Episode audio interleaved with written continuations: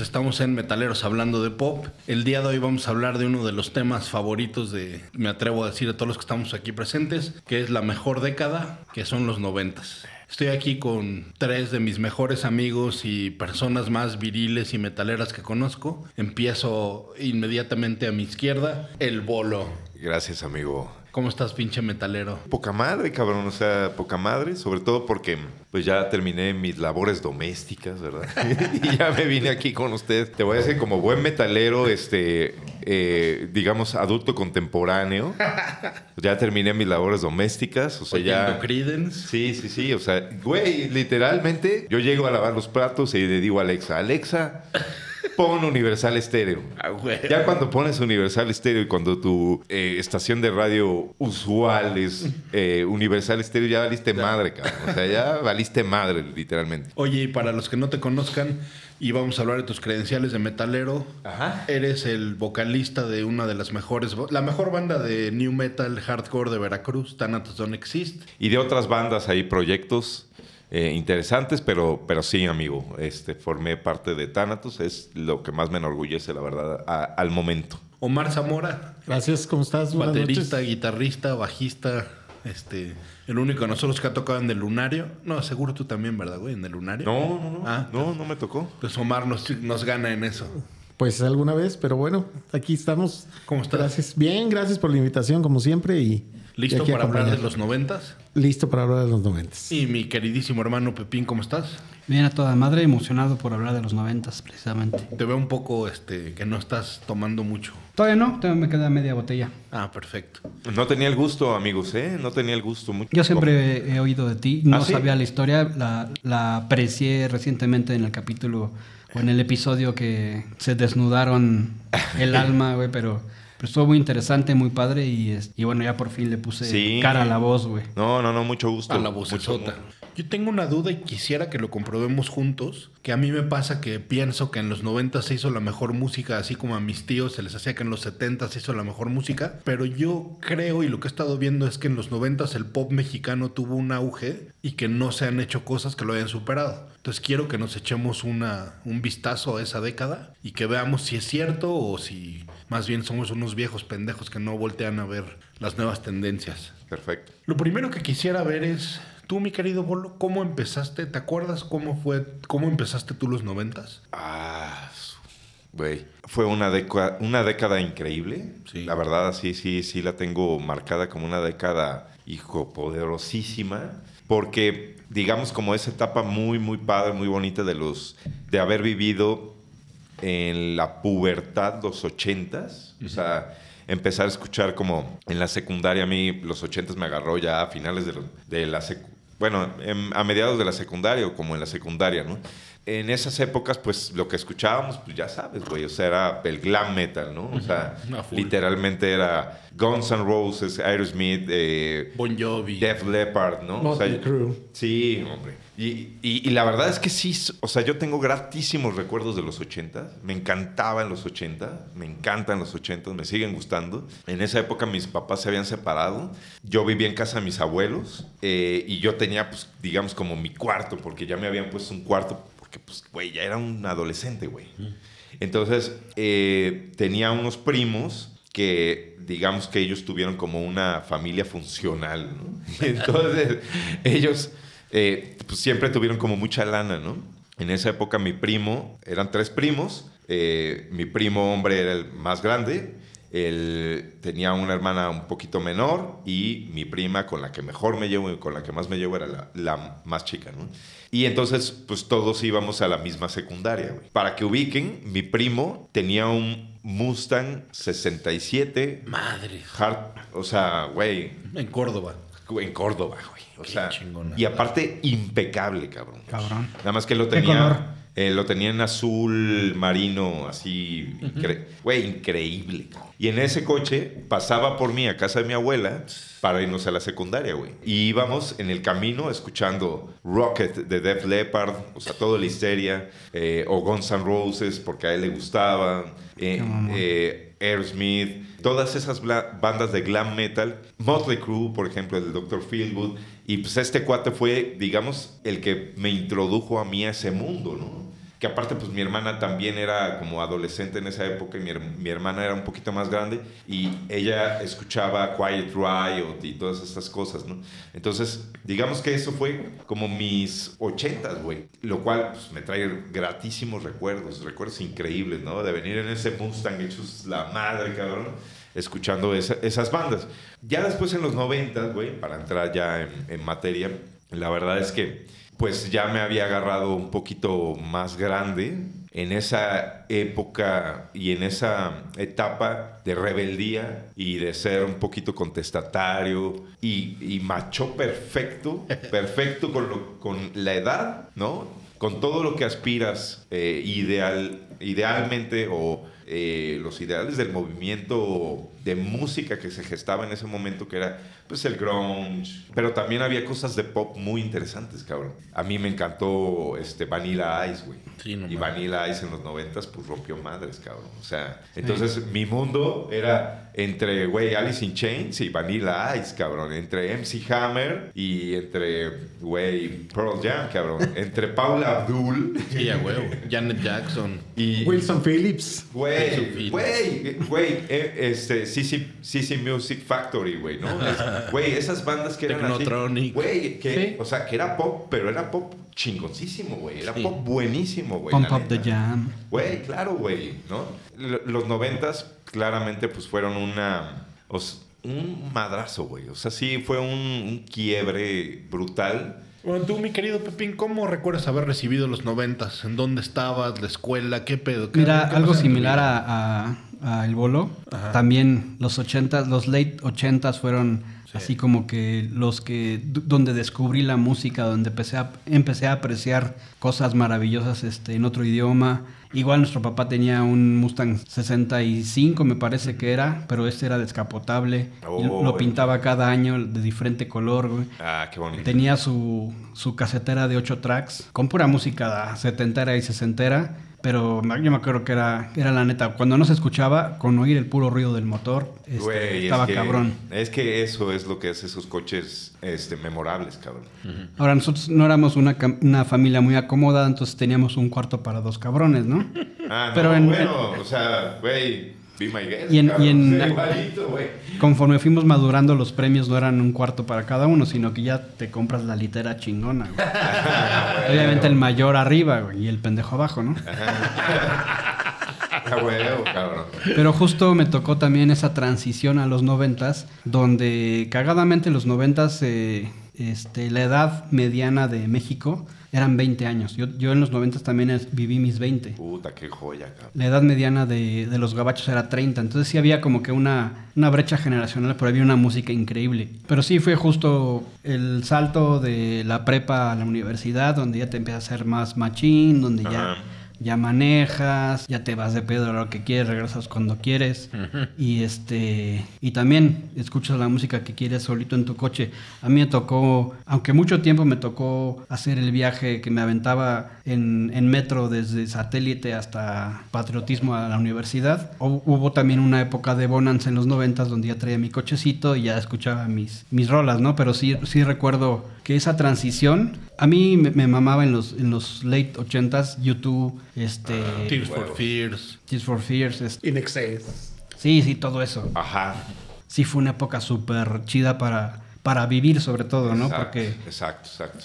Si bien ya, ya traías un background de los ochentas donde ya tenías cierta definición de lo que te gustaba, empezabas a descubrir nuevas cosas, nuevas locuras, que quizá no aprendiste como me tocó con YouTube, ¿no? Que el Lactum Baby no lo asimilé hasta cinco años después de que salió, ¿no? Pero que se fue dando, que se fue sembrando en mí y que vas evolucionando justo, vas madurando junto con la música, ¿no? Claro. Tú, mi querido Omar Zamora, ¿cómo empezaste los noventas? Yo empecé los noventas recién llegado a la Ciudad de México. ¿De dónde eres, güey? Yo, yo nací aquí, pero Ajá. mi papá era militar, entonces me Ajá. tocó vivir en toda, en toda provincia. Órale. Y llegué aquí a la Ciudad de México a mediados del ochenta y nueve.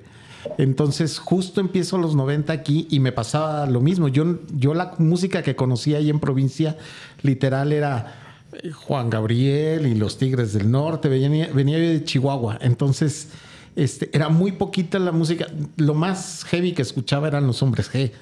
Y, oh, llego, vale. y llego yo aquí y escucho Rock ciento uno y escucho W F M en ese entonces con Martín, con, con Charo, con todos. Es, entonces llego yo y empiezo a escuchar otra, otro tipo de música totalmente diferente a lo que yo conocía. Mucho pop en inglés también, mucho... Este, empecé a escuchar rock en inglés. Pero a mí me pasa que en el noventa y uno, cuando escucho... Y, y le contaba hace rato a, a Diego, cuando escucho You Could Be Mine, dije, yo debo de poder hacer eso en la bataca. Órale, y, órale. y ahí es donde yo me decido. Dije, yo tengo que aprender a tocar este, este, algún instrumento. Y sobre todo yo quería la batería.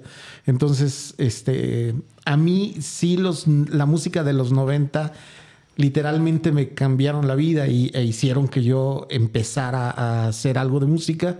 Eh, la música de, de Guns, de Metallica, el, el noventa y uno igual, ya lo he dicho, es para mí el de los mejores años en la música este, que pueda haber. Hay unas joyas de disco eh, de, que, que para mí siguen siendo hasta ahorita lo que sigo escuchando, lo que pongo en mi coche, este, lo que le pongo a mis hijas. Este, entonces es este... que el, el, el madrazo no fue en el noventa, güey. No, el madrazo fue en el noventa y uno y noventa y dos, güey. Sí. Ahí Ahí fue donde todo valió madre. El madrazo fue en el noventa y uno, en el verano, pero lo entendimos nosotros como en febrero de noventa y dos. Ajá. Sí. A mí me pasó, a mí me tocó entrar al noventa. A mí coincidió que es cuando cumplía trece años. Y para mí era un hito importante, ¿no? Porque ya iba a dejar de ser niño, iba a ser adolescente. Tu bar mitzvah. Y me tocó también la, la cosa cagada que fue salir de una escuela del Opus Dei y entrar a una escuela de puro maleante. Yo estaba en mi época máxima de patinetas. Estaba así totalmente dedicado a la patineta. Fue el, año, fue el cumpleaños cuando me pude comprar una patineta pro, porque antes no me dejaban.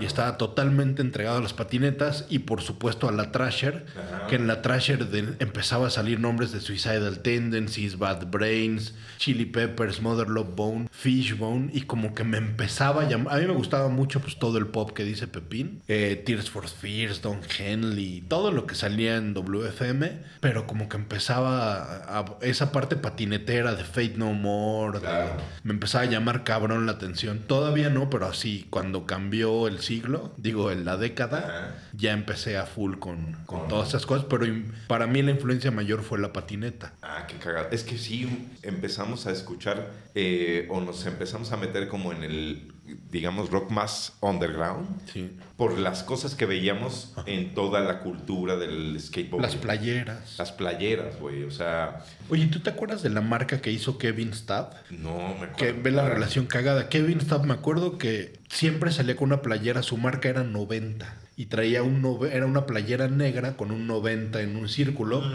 Y si te acuerdas, cuando recuerdo. salió Soundgarden, ah, cuando salió este Chris Cornell, los primeros videos no se quitaba esa playera. Y en las claro. primeras giras. Ajá. Y entonces había un vínculo cabrón entre la cultura skate. Ah, no, cabrón, güey. Y la supuesto, música que venía. Güey. Claro, por supuesto. Ese fue un bando. La, el otro bando era este que el rap, el hip hop se empezó a hacer comercial. Y también los negros traían un look que qué bárbaro. Y todos querían entrar. La gorrita, oh, la chamarra, las cadenas, los, los tenis. Jerseys. Ajá, güey. Los bueno. jerseys de los, de los Kings, güey, los sí, de hockey, güey. Los de americano. Que después, pues, eso también se metió al mundo del metal, cabrón.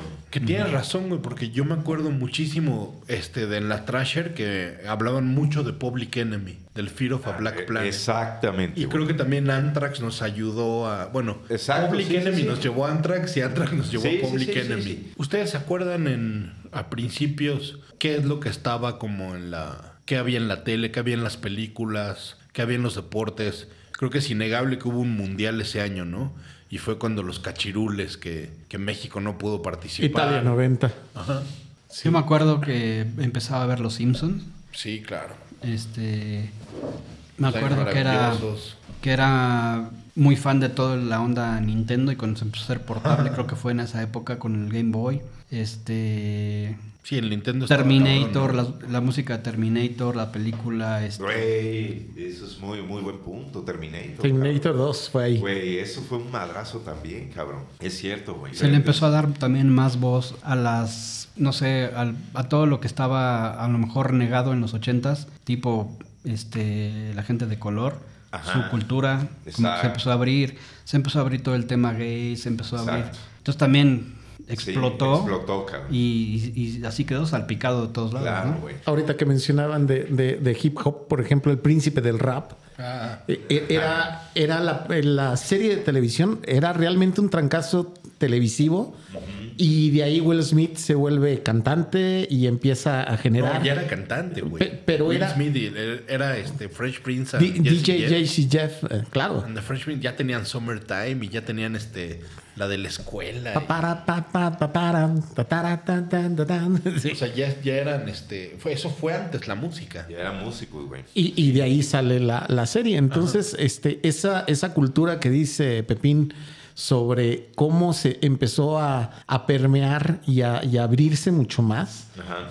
Sí, realmente fue ese, ese inicio de los noventa. Es que en los ochentas lo que estuvo cabrón es que a mediados de los ochentas es cuando se empezó a romper el sueño americano. Antes todo exacto, era bonanza, vamos a hacer lana en la bolsa, vamos a tener nuestro Rolex de oro. Y a finales de los ochentas, acabándose los Reaganomics y entrando Bush, exacto, güey, fue cuando es se empezó a bastardizar y a poner interesante el, la cultura. Cultura. La cultura. Es que justo siempre los movimientos culturales o la cultura, digamos, el, el, el, los movimientos musicales van pegados estrictamente con la política que está sí, claro. eh, existiendo, viviéndose en ese momento, güey. Uh-huh. Y sobre todo en Estados Unidos, porque pues, sí. la, la verdad es que son los, los que imponen uh-huh. todas las tendencias y todas las culturas. Y Inglaterra también, pero, pero es muchísimo el, más fuerte. Sí, nos llega acá más. Oh. La neta, ¿no?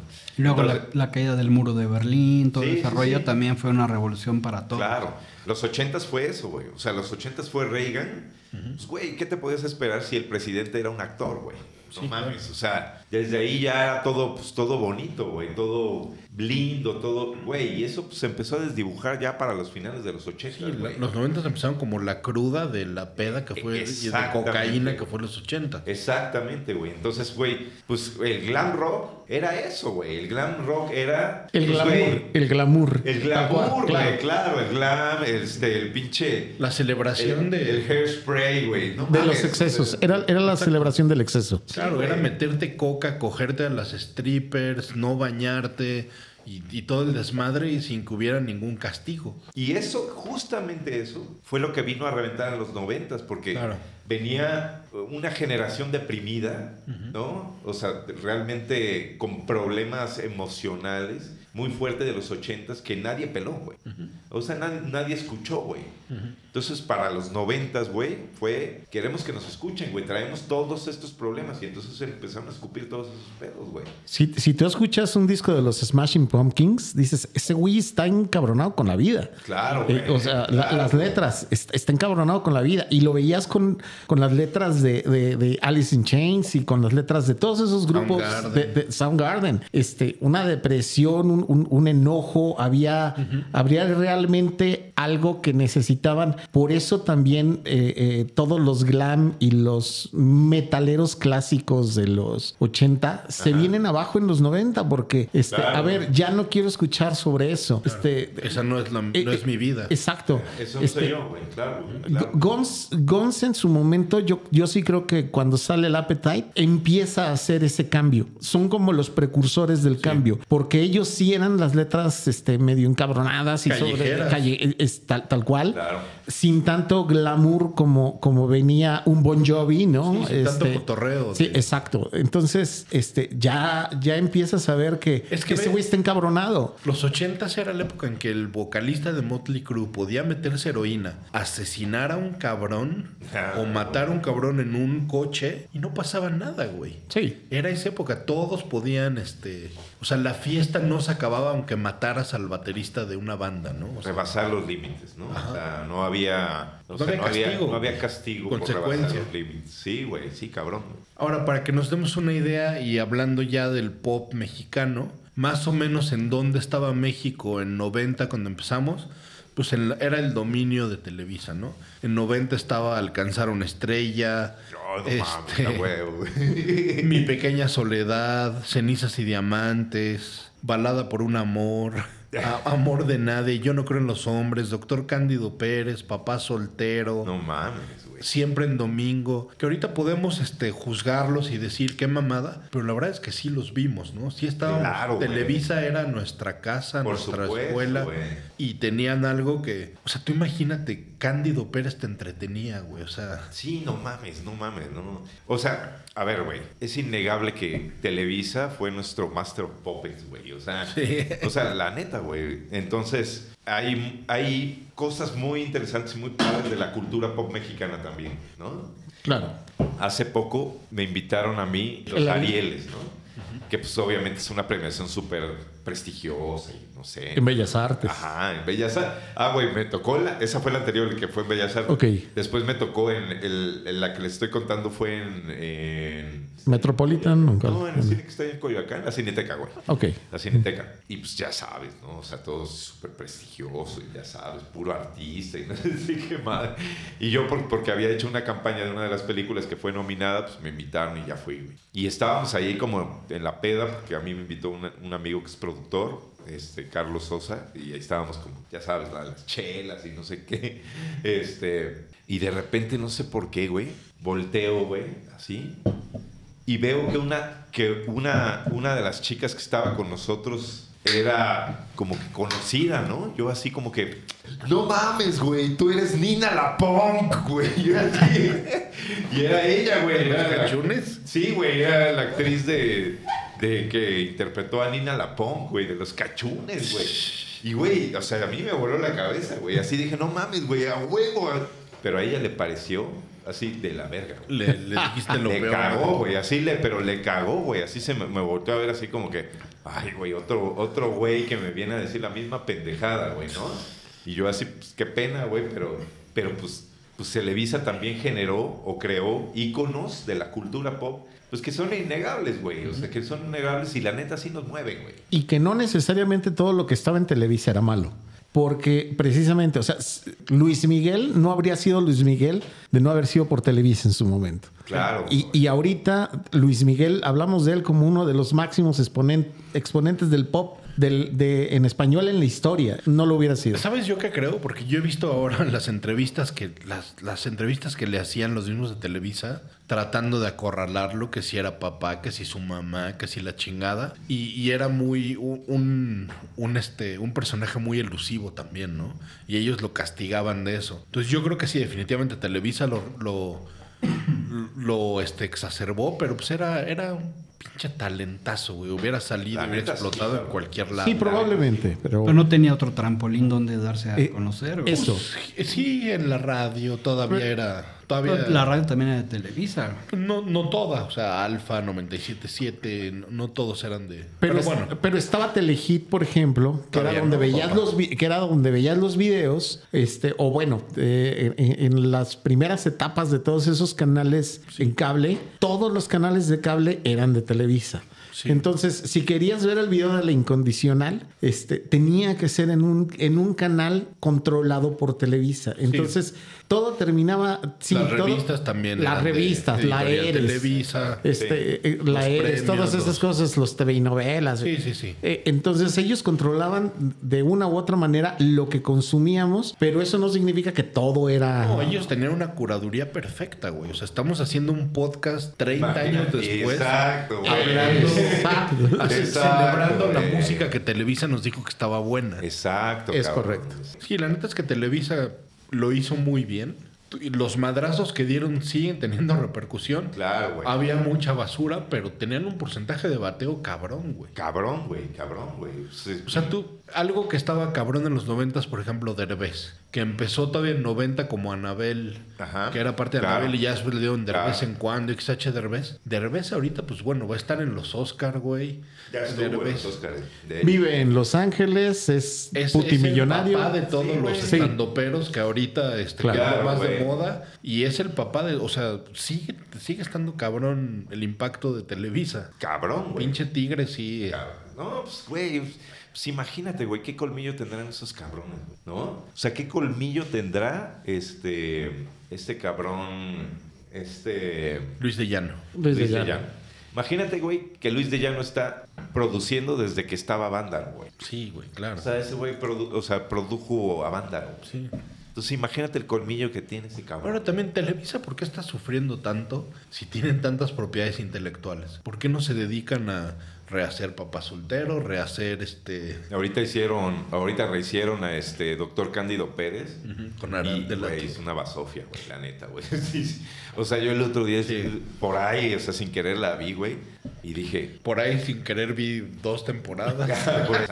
Neta, a nadie le da risa, güey, o sea. Pero también, eh, yo creo que eso que, que preguntabas ahorita, eh, Diego, es que realmente Televisa... ya no se ha adaptado al público de hoy, o eso es lo que yo lo que yo creo. Son muy pocos ya los programas que realmente tienen ese, ese punch. Rehacer Papá Soltero, la gente va a decir, puta güey, ahora ya Papá Soltero ya tiene que ser con una familia inclusiva, claro, ya tiene que ser, o sea, ya cambió mucho el modelo. En ese entonces este, era, era cómico ver ahí a, al, al, al papá que, que se quedaba solo con sus hijos, pero hoy en día tendría que ser este, el papá gay o una cosa trans, así para, sí. para que lo puedas, sí, trans, una mamada así. Realmente este, han perdido, creo yo, el toque. Eh, siguen siendo los que mandan, por ejemplo, en deportes, ¿no? Porque pues ellos son los que transmiten la N F L, porque transmiten a la mayoría de los equipos de fútbol. Claro. Entonces, yo creo que ahí todavía tienen, tienen un poco la fórmula, pero se están quedando con las viejitas. Pues, mi mamá sigue viendo las novelas del dos. Ahora, no, no están nada pendejos. También tienen su plataforma en Blim, donde se están también ahora enfocando a, a la nostalgia y están las, todas las series y puedes Rubí, ver a Rubí de los noventas y a Rubí de los dos miles con este con Angelique y, y con esta Bárbara Mori y con sí, esta. Sí. Yo quisiera que empecemos con algo fácil, que es ¿quiénes creen ustedes que la rifaban en los ochentas y que por arte de magia en el fin de año de ochenta y nueve y pasando a noventa ya no pudieron adaptarse? ¿Qué artistas se les ocurren que...? Puta, cabrón, un chingo, ¿no? A mí el primero que me viene a la cabeza es Timbiriche. Timbiriche tuvo tres discazos en ochenta y siete, ochenta y ocho, ochenta y nueve y ya después pues empezaron a salir este y no, no tuvieron ya ningún disco bueno en los noventas. Yo, yo pensaría, digo, Mecano, yo sé que su último disco fue en noventa y uno, que fue Lie, Die, Lie. Uh-huh. Este, pero en realidad fue una banda que en los ochenta eran eh, realmente de lo mejor en pop que había en, en, en, en español. Y de repente en el noventa y uno, bye, se fueron. Hombres G también, ¿no? A los noventas oh, ya no sí, llegaron. Sí, ya no llegaron. Eh, sí, desaparecieron sí. ya en noventas. Eh, Daniela Romo. Eh, José José ya en los noventas. Jo- ya llegó, José José en los noventa ya. No, pues güey, ¿cómo, güey? No hay manera, cabrón. No mames, si hubiera... Si hubiera... que sí, tal vez tuvo un par de no, años, ¿no? Mijares, Pero... Mijares sí. Oye, Mijares sí, no, Mijares, Mijares sí. ¿Crees que sea momento ya, gente? Yo llevo conociéndote más de treinta años uh-huh. y tu anécdota de Mijares nunca la has querido compartir. ¿Crees que sea un buen momento? Ah, güey, no sé, Camilo. Justamente ahorita que estábamos platicando de todos los artistas de los ochentas y, es, y, y, y ya de los noventas, güey. Nosotros sí éramos metaleros, güey. Sí éramos rockeros porque, pues, güey, ¿no? Eres machín, güey. A huevo tienes que ser rockero, güey. Porque, pues, si no está chaquetrón, ¿no? Eh, pero, güey... A huevo que escuchábamos pop, güey, ¿no? O sea, a huevo que por ahí lo escuchábamos. ¿Y saben por qué lo escuchábamos? Tenías por... que enamorar a alguien, güey. Güey, claro, porque tenías vieja. Querías tener vieja, güey, ¿no? Y entonces las chicas, güey, pues escuchaban esas mamadas, güey. Entonces, pues, güey, no le podías hacer el feo tan feo, güey, ¿no? O sea, como que, ah, pues ahí paro la oreja y como que sí, órale, órale. Entonces, ahí les va esta anécdota majestuosa, cabrón. Por ahí, de la, por ahí en la secundaria, en mi... En mi escuela, ¿no? Yo iba en la Hispano-Mexicana, en Córdoba, Veracruz. Entonces se les ocurrió a los, digamos, eh, directivos poner bocinas así pues, en, en la escuela, güey, así entre los pasillos, güey. Entonces eh, estaba muy cagado porque pues ya tú estabas así pues, estudiando y, la, y ya cuando más o menos iba a empezar pues el receso, tú empezabas, ponías música, güey, así, ¿no? Pues para que la chaviza se emocione, ¿no? Y entonces, güey, yo me acuerdo perfecto, güey, que ponían Soldado del Amor, cabrón. Con no el himno aquel que wey, empezó tan... Claro, güey. No mames, güey. Era un, era, un, era un himno de guerra, cabrón. Épico de guerra, cabrón. De sal a partirte la madre por ese amor. No mames, güey. Entonces... Güey, escucha, eh, empezaban a poner eso, güey, y, y yo me acuerdo que, pues, güey, toda la banda decía, huevo, Soldado del Amor, está chingón, güey. En esta guerra entre tú y yo. Güey, güey, qué, güey, qué mamadas, güey. Soldado del Amor, en esta guerra entre tú y yo. A la madre, cabrón, o sea, sí, y sí tenía un fondo musical que sí retumbaba, güey, sí te hacía que se te enchinara la piel y decías, no mames, güey, está cabrón Mijares, güey.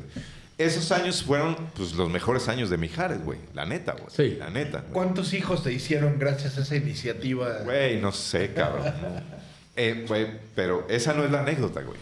La anécdota se pone más cabrona, güey. Más chingona, güey. Yo en esa época andaba con una chava este, que, que, digamos, estuvo cagado porque nosotros, como les comentaba yo, pues patinábamos, güey, ¿no? O sea... Eh, como hombres, cabrón. Claro, güey. Oíamos metal y patinábamos como metal hombres. Y patinetas, güey. Entonces éramos, o sea, empezamos como a, a atrapar como más atención, güey, de, to- de toda la banda, güey. Pues al inicio, pues las viejas ni nos pelaban, cabrón, ¿no? Así, pues, güey, estetos, güey. Pero ya después, como en tercero y secundaria, puta, pues ya todas las viejas así, oye, ¿qué pedo con esos güeyes, cabrón? Oye, ¿qué pedo que hay? Todas querían, pues, que ver con nosotros, güey. Entonces, digamos que allá la sociedad pues, era muy cerrada, güey. Y entonces las chavas más guapas y más bonitas pues eran las que más lana tenían, güey, ¿no? Entonces yo y mis cuates, güey... Nos contrataban para sus fiestas. Pues, pues no nos contrataban, pero sí, sí nos empezaban a decir a través de hermanas, de, de mis mismos amigos... Oye, ¿por qué no invitas a esos cabrones? A los ¿Por mugrosos. Qué no, ¿Por qué no invitas a esos güeyes? Y, y debo confesar que al principio a mí no me jalaban. ¿No? Así, jalaban a mis cuates y los que eran más guapos, güey. Así, ¿no? Oye, pues, ¿por qué no jalas a ese güey? ¿Por qué no traes? Invita a ese güey a la fiesta. Que va a haber una fiesta, invítalos y no sé qué. Que se hagan unos trucos. Claro, güey. El de Entonces, los pantos cholos. Claro, güey. Entonces, pues, ya empezábamos a ir, güey. Y en ese, en ese pues, convivir con, es, con las chavas, pues ya terminaba siendo novio de estas viejas, güey, ¿no? Que pues tenían un chingo de lana, güey. Pero un chingo de lana, ahorita les voy a contar a qué nivel, cabrón. Entonces, bueno, ya, ¿no? Cada uno de mis amigos, pues ya se hizo novio de alguna de ellas. Empezábamos a salir, chingón. Entonces yo empecé a andar con una chava, güey, que se llama Norma Olmedo. Y, y bueno, pues iban a hacer sus quince años, güey, ¿no? Mm. Ella tenía muchísima lana, güey. Pero muchísima lana, güey. Y yo, ni un puto clavo, cabrón. Así, pero ni un puto clavo, güey. O sea, ni uno, cabrón. Y este... Y entonces... No, pues que los quince años, ¿no? Los quince años. Y pues eran los quince años de tu novia, güey. Era la primogénita. Era la, la hija más grande de, de, pues, del que era mi suegro, güey. Este... No, pues a organizar los quince años, ¿no? No mames. Le han organizado unos quince años, güey. O sea, para empezar, güey, su primer regalo fue un crucero, al cual yo obviamente no fui, ¿no? Sí, no. Crucero para la niña y se va y la chingada, ¿no? Eh, otro regalo cabroncísimo, güey, le regalaron un, un Spirit R T. Así, güey. De los primeros turbo, cabrón. De los primeros turbo, rojo, precioso, cabrón. De esos que tenían hasta un spoiler. Sí, sí, güey. Súper chingón, cabrón, así. Y yo, zapatín, güey, así. este... Y luego, pues, la fiesta, cabrón. Ah, pues, no, los quince años en el Casino Español. Ah, no, pues, por ahí, vamos todos allá. De tacuche y la chingada, ¿no? No mames, invitaron a medio Córdoba, así, un chingo de gente, así, ¿no? Ya llegó ella con un vestido que te cagas, güey, bajó las escaleras, todos así chupando y no sé qué. Y de repente, en medio del salón, había así como algo... Como un bulto así tapado, güey. Así como... Güey, una madre tapada ahí con, con cortinas negras, güey. Y se empieza a oír ese himno de la secundaria. Casi, casi, cabrón. ¡Pum! ¿No? Se bajan, las caen, cortinas. caen las cortinas negras, güey. Y era un escenario, güey. Pro. Pro, pero super pro, güey. Y era un concierto de Mijares, cabrón. Y soldado del amor en esta guerra, güey, no, güey. ¿No era un imitador, güey? No, güey, era Mijares ahí, güey. No mames, cabrón. En la buena época de Mijares. La, en claro, güey. La, la gloria de Mijares, cabrón. O sea, sí, güey. Y pues no mames, o sea, imagínate toda la fiesta. O sea, todo reventó así, cabrón. No, no mames, todos así vueltos locos, güey. De que estaba Mijares en un puto salón, güey, en Córdoba, Veracruz. En unos güey. quince años. En unos quince años, güey. Pero, güey, hace una locura, güey. Obviamente yo me sentía del culo. Así, del culo, güey, así, ¿no? A la, a la fecha, mis mejores amigos de toda la vida de allá de Córdoba me siguen chingando que, que yo me puse celoso de Mijares. No mames, Bolo se puso celoso de Mijares. Ja, ja, ja, sí, seguramente Mijares. A ver, ¿dónde está la quinceañera? Venga, wey, para acá. A huevo, güey, a huevo, güey. De repente, en la, en la mitad del concierto, chequen este dato, güey. En la mitad del concierto para Mijares. Bueno, este, Norma, Norma, muchas felicidades, Norma. Este, espero lo hayas pasado increíble en estos quince años. Y, y bueno, te tengo un regalo muy especial, ¿no? Y Eres desesperantemente bella. Güey, claro, güey. Y saca, saca Mijares, güey, así un...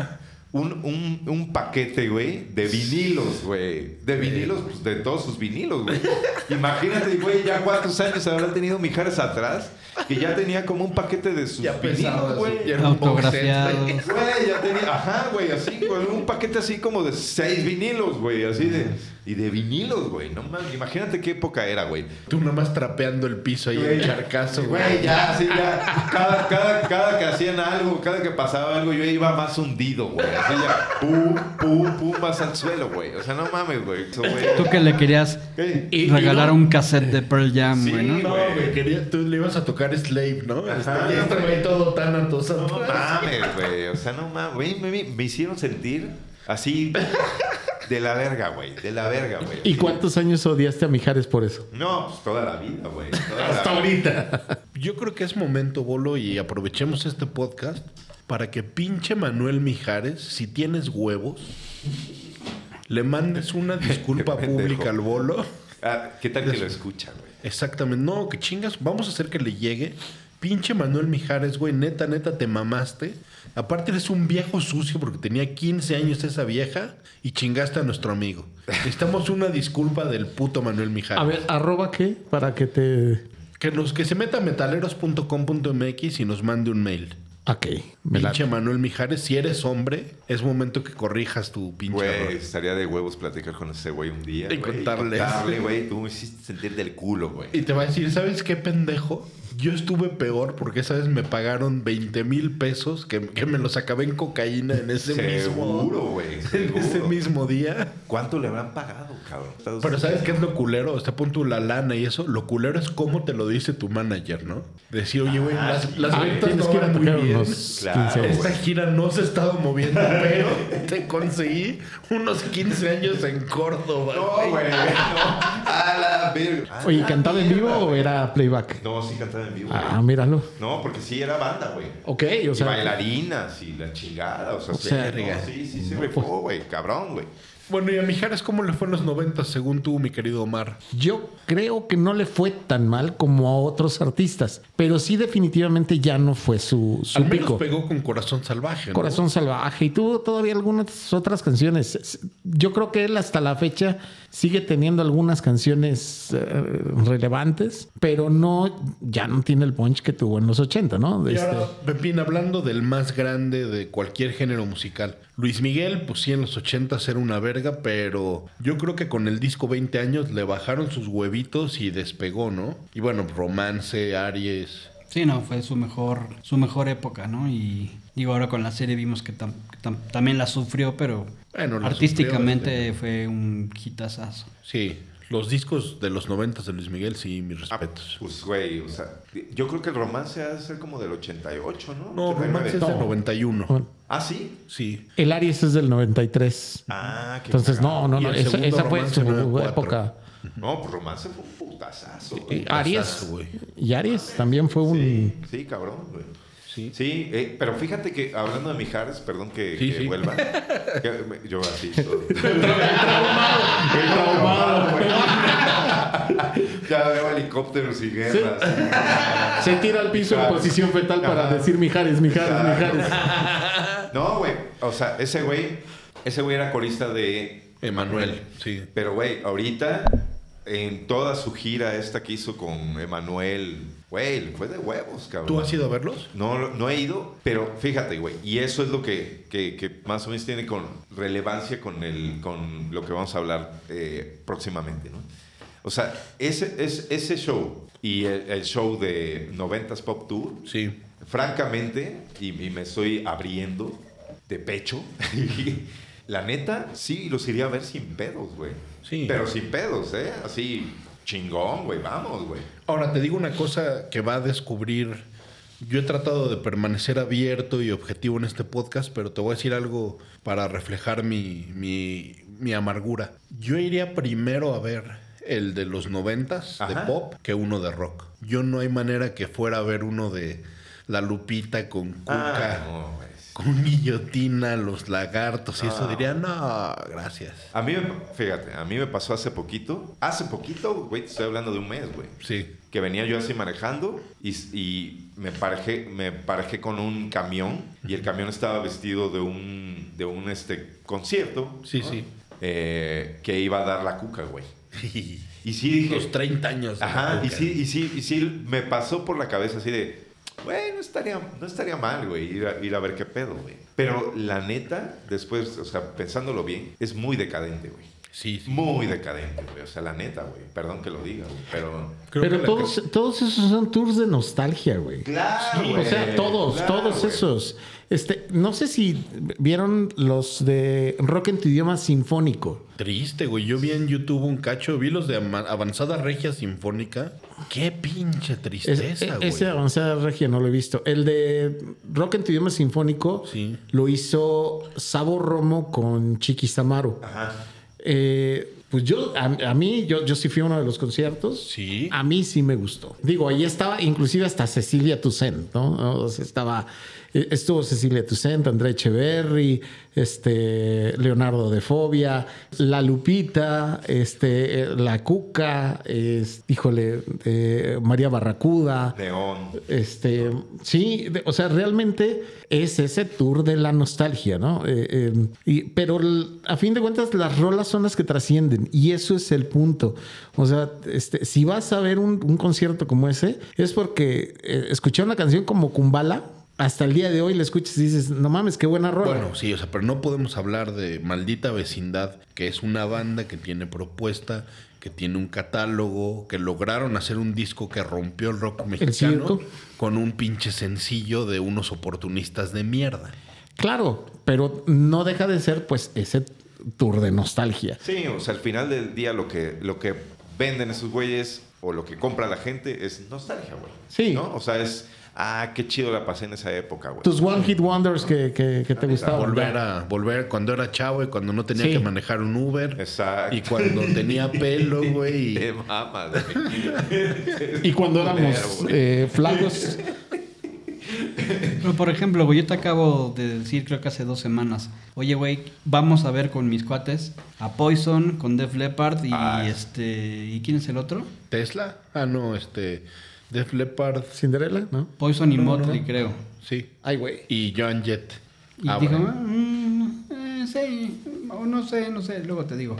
O sea, también hay un todo un mercado de esa nostalgia que, que muere por ir a verlos. Oye, güey, tú fuiste sí. a ver a Queen. O sea, y, y no, él fue a ver a Adam Lambert. Bueno, Adam Lambert. Dijo, ah, mira, están tocando con Queen, Adam. Ay, no mames, yo dije, tú, viste, tú fuiste a ver a Queen, güey. Bueno, con, con Adam Lambert. Yo creí que había sido al de Puebla, Guadalajara. No, no, no, digo, anduvieron de gira con Paul Rogers y anduvieron de gira con Adam Lambert. Y, pero pues vas a eso, vas a, vas claro, a, a, a la nostalgia. Claro. Yo sí fui a varios conciertos de esos, o sea, de glam. Pues por, la, por pura nostalgia, güey. O sea, la neta, por pura nostalgia. Pero sí, sí, sí, les voy a ser bien franco, sí me llevé un, un muy, una muy mala experiencia un día que fui a ver a White Lion, cabrón. Sí, así, también, güey. Tú te mamás. Ah, su madre, cabrón. Ahí sí, güey. Es que es, sí, es eso. Por la banda... Es mismo ir a ver a Def Leppard que a White Lion. O a Piqueto, ah, o a Toho. Sí, exacto, exacto, exacto, exacto. La nostalgia la entiendo y bueno, o sea, también los festivales, Wacken, Partizan, todos los festivales cabrones así se manejan. Tenemos a la banda de verano y el regreso... De, de Kiss Robo, el regreso de quien sea, ¿no? Sí. Sí entiendo nostalgia, pero también creo que el rock mexicano también está lleno de cosas que no ah, tenían calidad, de cosas oportunistas, de cosas mierdas, que ahí sí estoy en contra de la pinche nostalgia de la mierda, güey. Sí, que no tuvo la relevancia, relevancia del pop. Exacto, güey. No, y, sí. a, y aparte, güey, súmale. Yo eso sí he estado viéndolo muy, muy, muy... O sea, sí me he clavado mucho en eso, ¿eh? Sí. Eh, cuando puedan y tengan la oportunidad, chequen el podcast de Piro... De, sí, de, claro. ¿Dónde está la banda? ¿Dónde está la banda, güey? Buenísimo. Es muy bueno, el, muy bueno el podcast. Sí, sí, cabrón. Pero ahí ves unas historias, güey, que yo lo veo por eso, la neta, güey. Sí, sí. O sea, unas historias de, tristes, güey. O sea, de sí. terror, güey, la neta, güey. ¿Por qué? Ponle que fui a ver a White Lion. Sí. Y sí, güey. O sea, lo ves y dices, no mames, está decadente, güey. O sea, Mike Trump sí, ya sí. no da, güey. O sea, ya no, le, ya no llega a esos rangos de voz ni de broma, güey.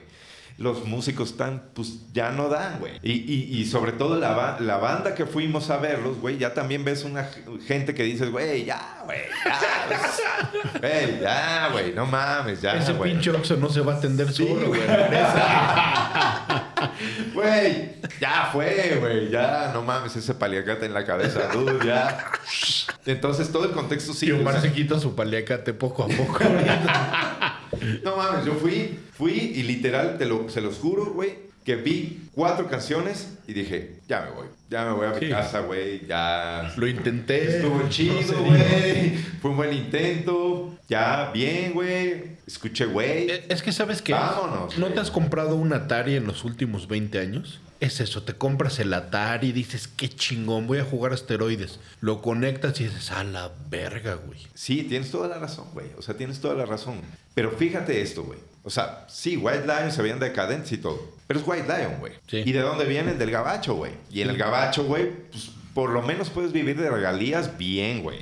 Pegaste un hit, ya chingaste, güey. Sí. ¿No? Ahora eso, transpólalo o... acá. Acá, güey. Y acá ves unas cosas, güey, que dices, no seas cabrón, güey. Porque aquí, la neta, no da, güey. No, o sea, no, no, güey, no da. Ni no siquiera hay... un Café Tacuba, no. un Fobia. No, bueno, esos son, esas bueno. son, este... Esas sí. Y, y bueno, no me gustan en particular, pero...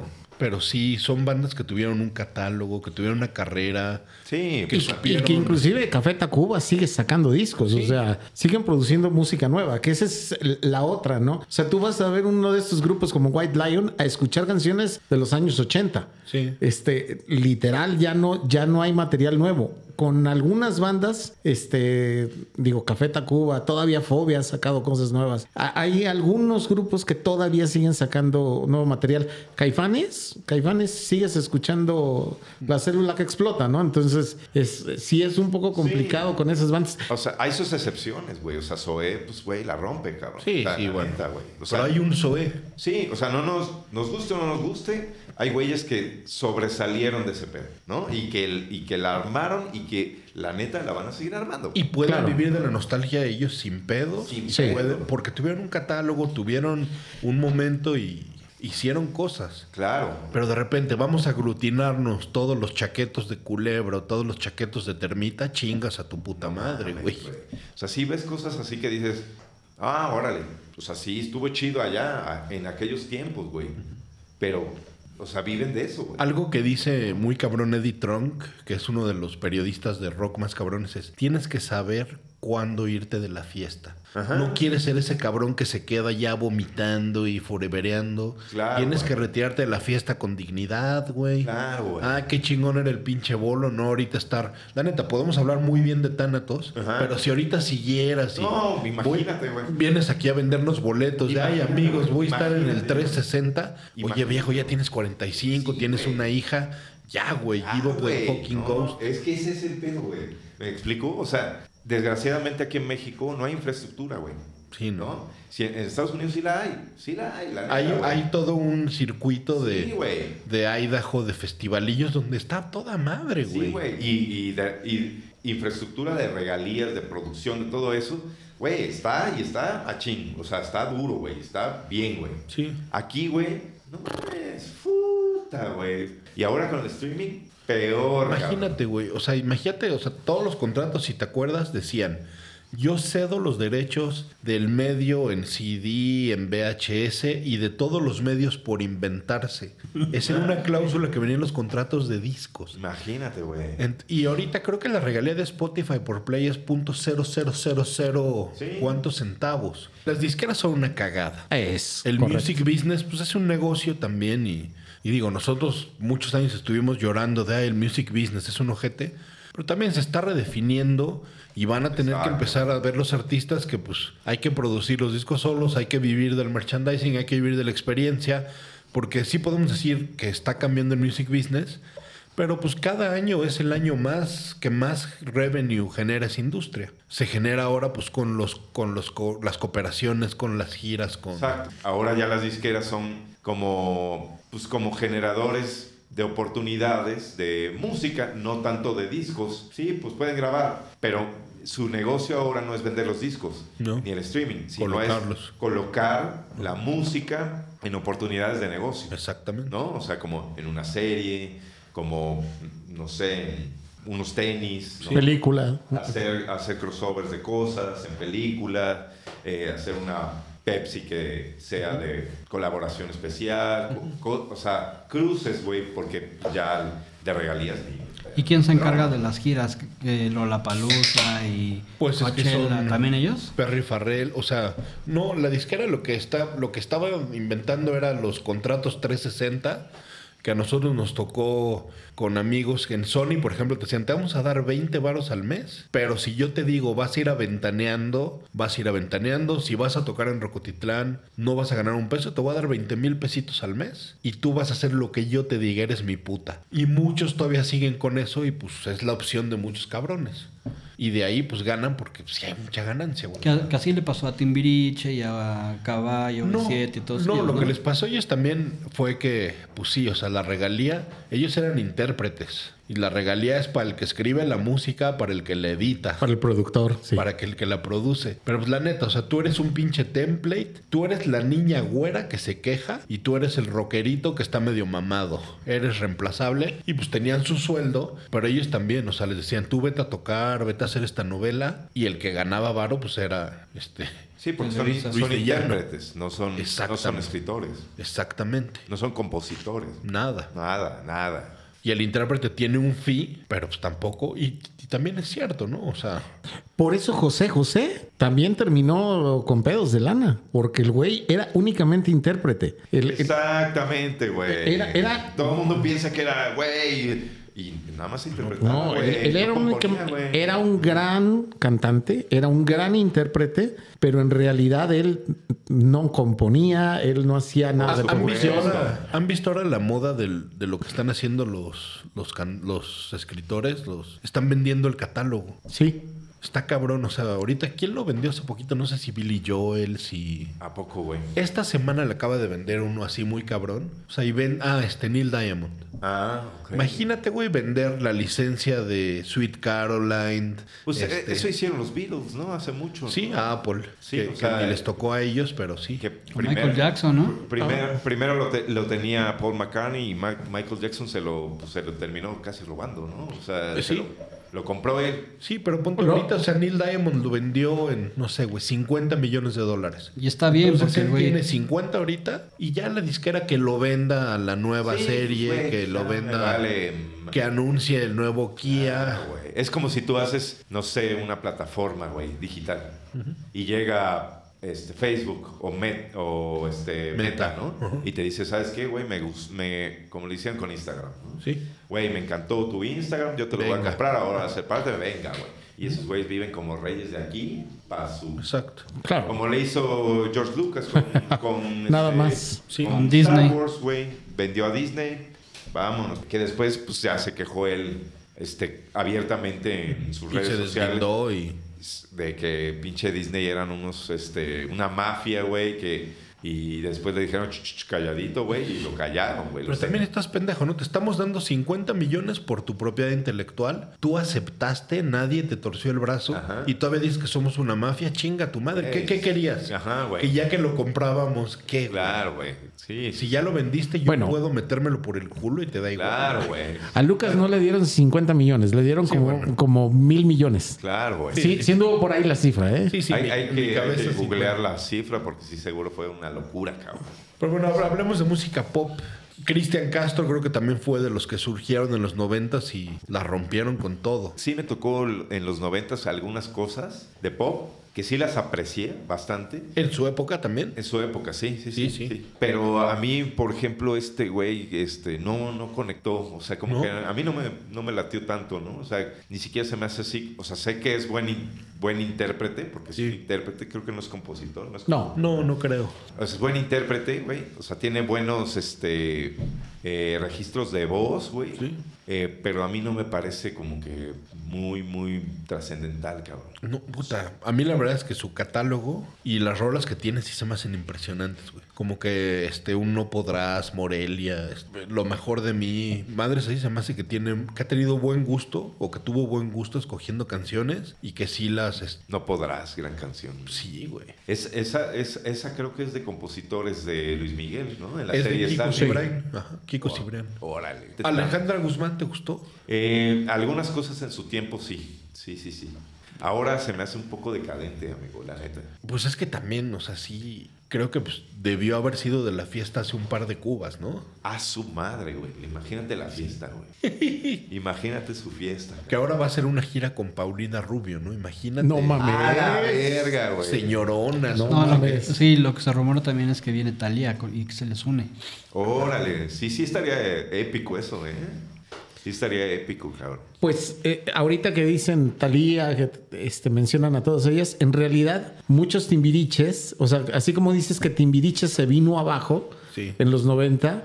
Crecieron esos todos eh, como, como solistas, Paulina sí, claro. Rubio, Benny, Benny Sasha, este, Eric Rubin, este, sí, ellos fueron Thalía, este, sí. fueron los que se volvieron... Eh, grandes íconos pop en los noventa. Claro, entonces el error fue continuar este Timbiriche, Timbiriche ¿no? sí, como, como, como tal. Nada sí. más con Yandu Berger y con Diego Schoening, pues sí. Tenía que haber un afroamericano, ¿no? inclusives. Porque si no, no eran era... inclusives. Sí, ya, exacto, exacto. Ya, ya, ya empezaban sí. con el rollo inclusivo. Ajá, porque si no, no eras este trascendental, ¿no? O sea, si no era, si no, no, no pasaba nada. A mí de los noventas, la neta, les voy a ser bien franco, sí. y se van a cagar de la risa de mí, pero yo sí era fan de Jeans, cabrón. Sí, como la no? neta sí, güey. Ay, cabrón. ¿Pero no. puedes nombrar más de tres rolas? Pero Jeans claro, fue mucho sí. más tarde, ¿no? A ver, aparte de Pepe. A ver. Puta, Pepe, Es Mi Obsesión. No, ahora les voy a contar por qué soy fan de... A ver, ¿por qué? Una vez nosotros tocábamos metal, cabrón. Pues, y era metal pues, extremo. Para esa época era pues, pesadísimo, güey. Pero teníamos muchos amigos que tocaban diferentes géneros de rock también, ¿no? Y en todo el estado, güey. Y, y había como muchos movimientos que... Que, Coincidían. que coincidíamos o que nos invitaban a, a, a hacer festivales en donde tocábamos todas las bandas locales de, pues, de rock. Entonces nos hicimos muy amigos de una banda de Coatepec, Veracruz, que se llamaba Bela Lugosi, cabrón. Uh-huh. Eh, pero era como tecnodark, súper denso, uh-huh. así súper, súper denso. Ministrizoso, ¿no? Ministrizoso, cabrón. Ministrizoso, güey. Uh-huh. No mames, súper chingón, cabrón, súper chingón. El vocalista cantaba muy bien, cabrón. Cantaba súper chingón, cabrón. Y entonces, esos güeyes, en una ocasión, hubo un festival... que era pues, el festival de allá, que era el Festival del Café, ¿no? Y era, pues, era todo un fin de semana donde había un montón de actividades de, pues, relevantes al café, porque Coatepec es el café. Uh-huh. Entre ellas, pues, un gran festival de música, güey. Y esos güeyes, no, pues un festival de música. Lo, a los primeros que contactaron, el, como el ayuntamiento, pues fue a esos güeyes de Bela Lugosi, cabrón.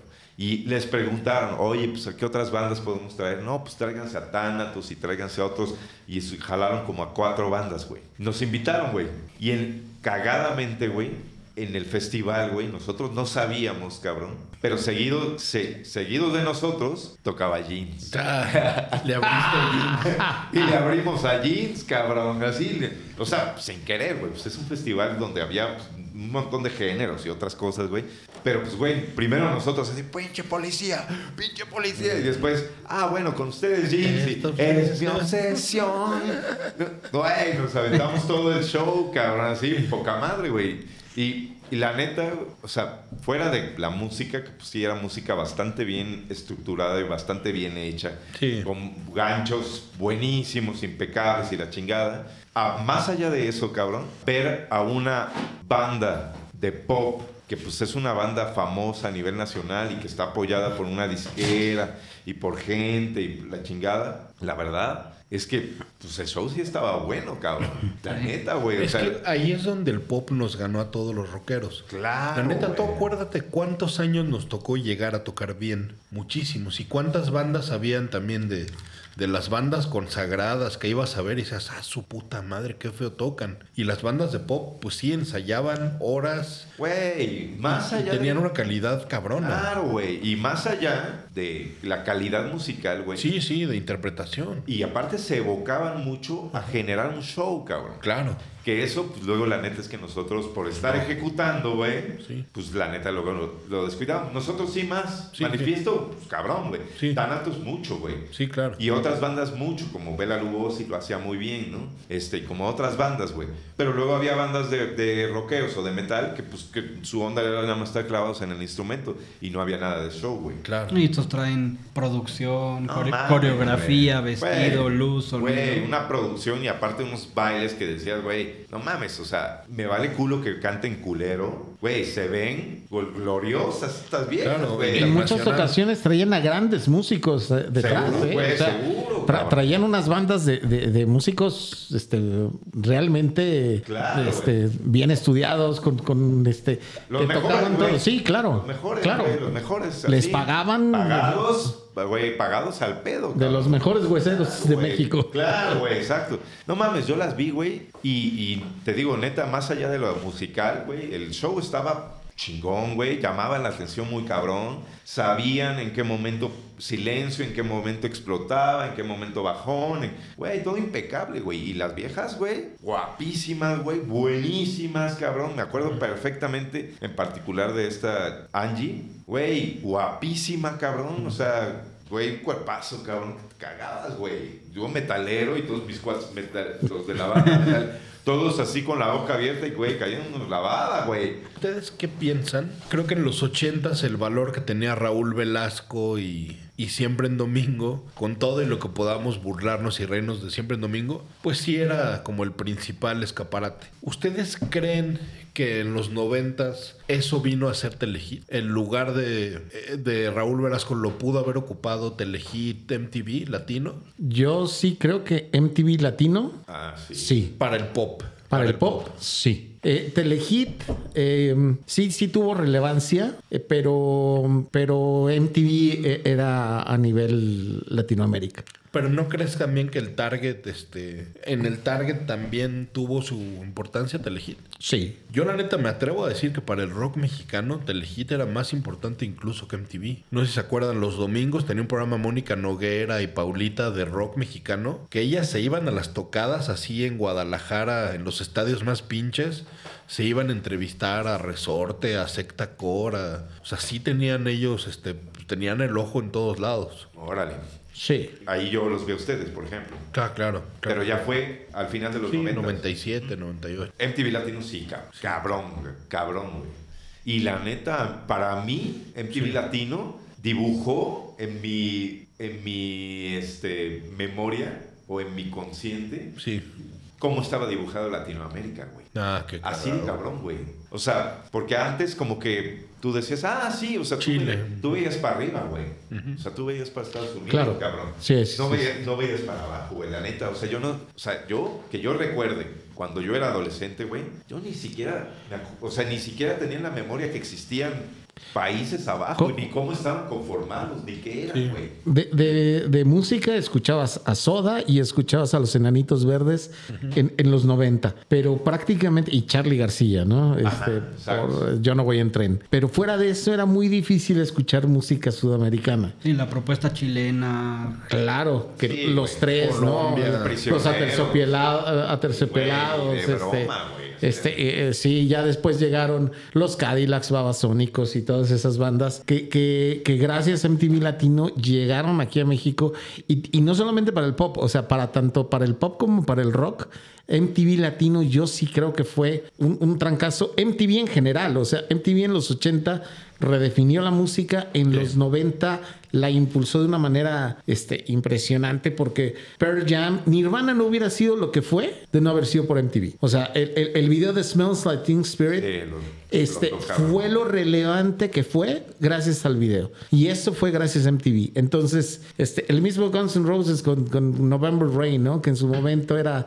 Este, ah. el video, ¿no? Llegó a ser el video mejor de la historia, uh-huh, según los countdowns que tenía M T V. Uh-huh. Eh, M T V era quien dictaba quiénes eran los importantes en la música, y así fue durante todos los noventa. Y el mercado latino no tenía ni puta idea quién era Telehit. Exacto, o sea, exacto. La propuesta y el varo estaba en M T V Latino. Sí, eh, eh, Telehit era... Este, ahora, ahora sí que no llegaba ni a Córdoba, ya no digamos que llegara a Córdoba, Maje, Argentina, ¿no? Este, Maje, sí, o sea, M T V Latino corría todo, todo el continente. Claro. Creo que algo que tenía bueno también M T V, no sé por qué, es que sí era muy democrático. A mí, sí, la neta, sí, es sí, que sí. a mí no me importaba ver, o sea, yo sabía que los sábados en la noche iba a haber Headbangers, pero también veía Club M T V, también veía Downtown Julie Brown, y también veía ese Yo M T V Raps. O sea, eh, podías escuchar pop, sí, eh, hip hop, lo que fuera, y no, o sea, sí estaba segmentado, pero no estaba castigado el pop, ni estaba favorecido el metal, ni el hip hop. Totalmente. Que por, ahora sí es totalmente ah, hip hop contra todo. Totalmente, porque incluso por eso te llegó a gustar Vanilla Ice. Claro. Sí, sí, sí siento que, bueno, para mí por lo menos, percibo que fue mucho más influyente M T V Latino, sí, que Telehit. Eso ahora, para los mexicanos, pues sí. Pero los mexicanos, que donde llegaba Guadalajara, Monterrey y México, Telehit sí fue relevante, güey. Y, y fue... Fue así como que el escaloncito para que me conozcan, ¿no? Tan es así que, sí, digo, de Telehit salió El Calabozo, Omar Chaparro, este... ¿Quién más? Facundo. Claro. O sea, sí, sí era también mucho como la el semillero de Televisa, ¿no? Vamos, sí, a darle un programa al Burro y Esteban y ¡pum! Después, claro, nos llevamos al cinco. Facundo era un pinche V J ahí, don nadie de, de Telehit, y pues ahorita era el señor Televisa hasta unos años. Sí, no, sí, sí. No, ahorita Facundo se, está cabronísimo, güey. Sí, sí, sí. Ahorita, ahorita, ahorita en este momento, güey, ese güey está bien perro, güey. O sea, bien perro en cuanto a audiencia, cabrón. Claro, sí. Porque... Ahorita ya no está, digamos, tanto en televisión, ¿no? O sea, pero pues radio, sí. Pero, güey, YouTube. Medios digitales, wey, también. YouTube está, está bien perro, güey. Bien perro. Omar cabrón. Chaparro, pues está en El Gabacho pegándole en Los, uh-huh, Ángeles, cabrón. Sí. O sea, yo creo que sí, sí tiene más, más importancia Teleshit de la que le... Claro. No, no, sí, sí. Y sí, más sí, repercusión de la que... Claro, claro, claro. A mí... O sea, sí, me, o sea, yo lo que me tocó de Telehit, siento que, por lo menos en el rock nacional mexicano, sí, o sea, en el rock mexicano, sí tuvo mucha relevancia porque, como tú dices, le abría la ventana a muchas, claro, bandas que, sí, estábamos, claro, ahí, este, puta, buscando, ¿no? Buscando, sí, porque también hubo un boom, ¿no? Claro. Este, boom apoyado por ellos también, ¿no? Y cubierto por, por ellos, ellos. Exacto. Sí, sí, sí. Este... Y sí, o sea, el rock nacional sí tuvo, sobre todo en, en, como en los movimientos de música muy underground mexicanos, sí, y, y, y bandas muy locales, güey. Sí. Por, por ahí yo los conocí a ustedes. Claro. Para que, o sea, para que... Para darnos para, una idea. Para darnos una idea. O sea, de ahí yo, o sea, yo vi a Manifiesto en Telehit, güey. Claro. Y de ahí estamos aquí, güey, veinte años después, treinta, treinta y dos casi treinta años después. treinta y cuatro años platicando, güey, y siendo cuates, güey, ¿no? Claro. Gra- gracias a ese vínculo que generó ese canal, cabrón. Vamos a, vamos a intentar irnos al pop, pinches rockeros. Vas, vas. ¿Quién será el mejor artista masculino de los noventas? Luis Miguel. Estoy totalmente de acuerdo. Ahora, vamos, vamos a discutir. Yo creo que el más grande de noventa y nueve, pegando dos mil, fue Ricky Martin. A nivel global. Fucking fucker. Porque inclusive global. Sí. Pero, pero si vemos todos los noventa, yo también creo que Luis Miguel. ¿Sí? Sí.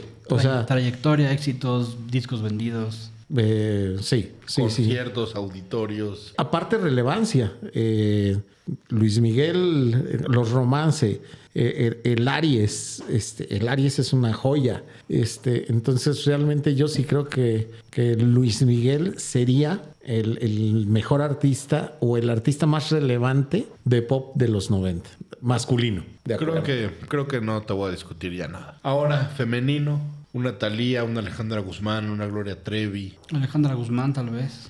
Yo pondría Shakira. Híjole, sí, ¿verdad? Sí, yo sí, pondría cabrón. Shakira. Eh, digo, Thalía sí, y, y la Guzmán inclusive también muy importante, sobre todo en los noventa, pero Shakira hoy en día tiene relevancia, cosa que algunos, que, que las otras ya no la tienen, este... Y justo Shakira sacó, este, yo creo que sus mejores discos fueron los dos primeros. Y ahora también Shakira escribe. Escribe, este, canta y canta bien y toca guitarra y hace, y hace muchas como... cosas. Y... ¿Tú has, ¿Tú has oído la canción en la que toca Gustavo Cerati la guitarra? Sí, la de claro. No. Sí. Qué bonita canción, ¿no? Claro. Este...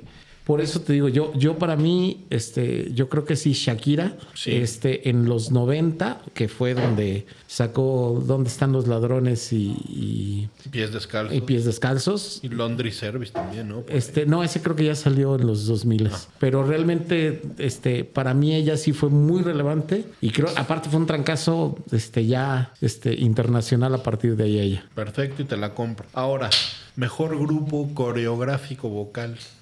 De los noventas. O sea, que bailen. No, no, no, pura madre, grupo. Ya tenemos hombre Luis Miguel, de los noventas, Shakira, mujer, de los noventas, mejor grupo. Maná. Está Magneto. Magneto. Magneto es muy chingón, no sé por qué tus ojetes no... no a mí me gusta muchísimo Magneto. Es que hay cosas del pop que están chidas, amigo. Sí. O sea, que siento yo que generaron como, como esa... Eh, pues conexión. Porque, no, o sea, son parte de la cultura popular, güey. Sí.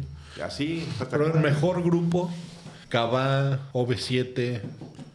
Yo, híjole, creo que me iría de esos por O V siete. O V siete. ¿Sí tienen el catálogo? Yo creo que sí, amigo. Yo sí. creo que sí. Eh, cabrón, güey. O V siete están desde niños haciendo discos, güey. Sí, eso sí. Desde niños, o sea, desde la onda vaselina.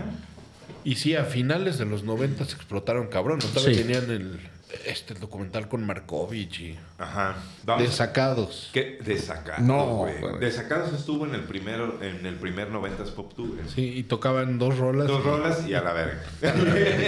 Dos rolas y a, y a este janguear con, con los del staff, ¿no? Ahora, ¿alguien se atreve a decir el mejor disco de los noventas de pop en español? ¿El Romances?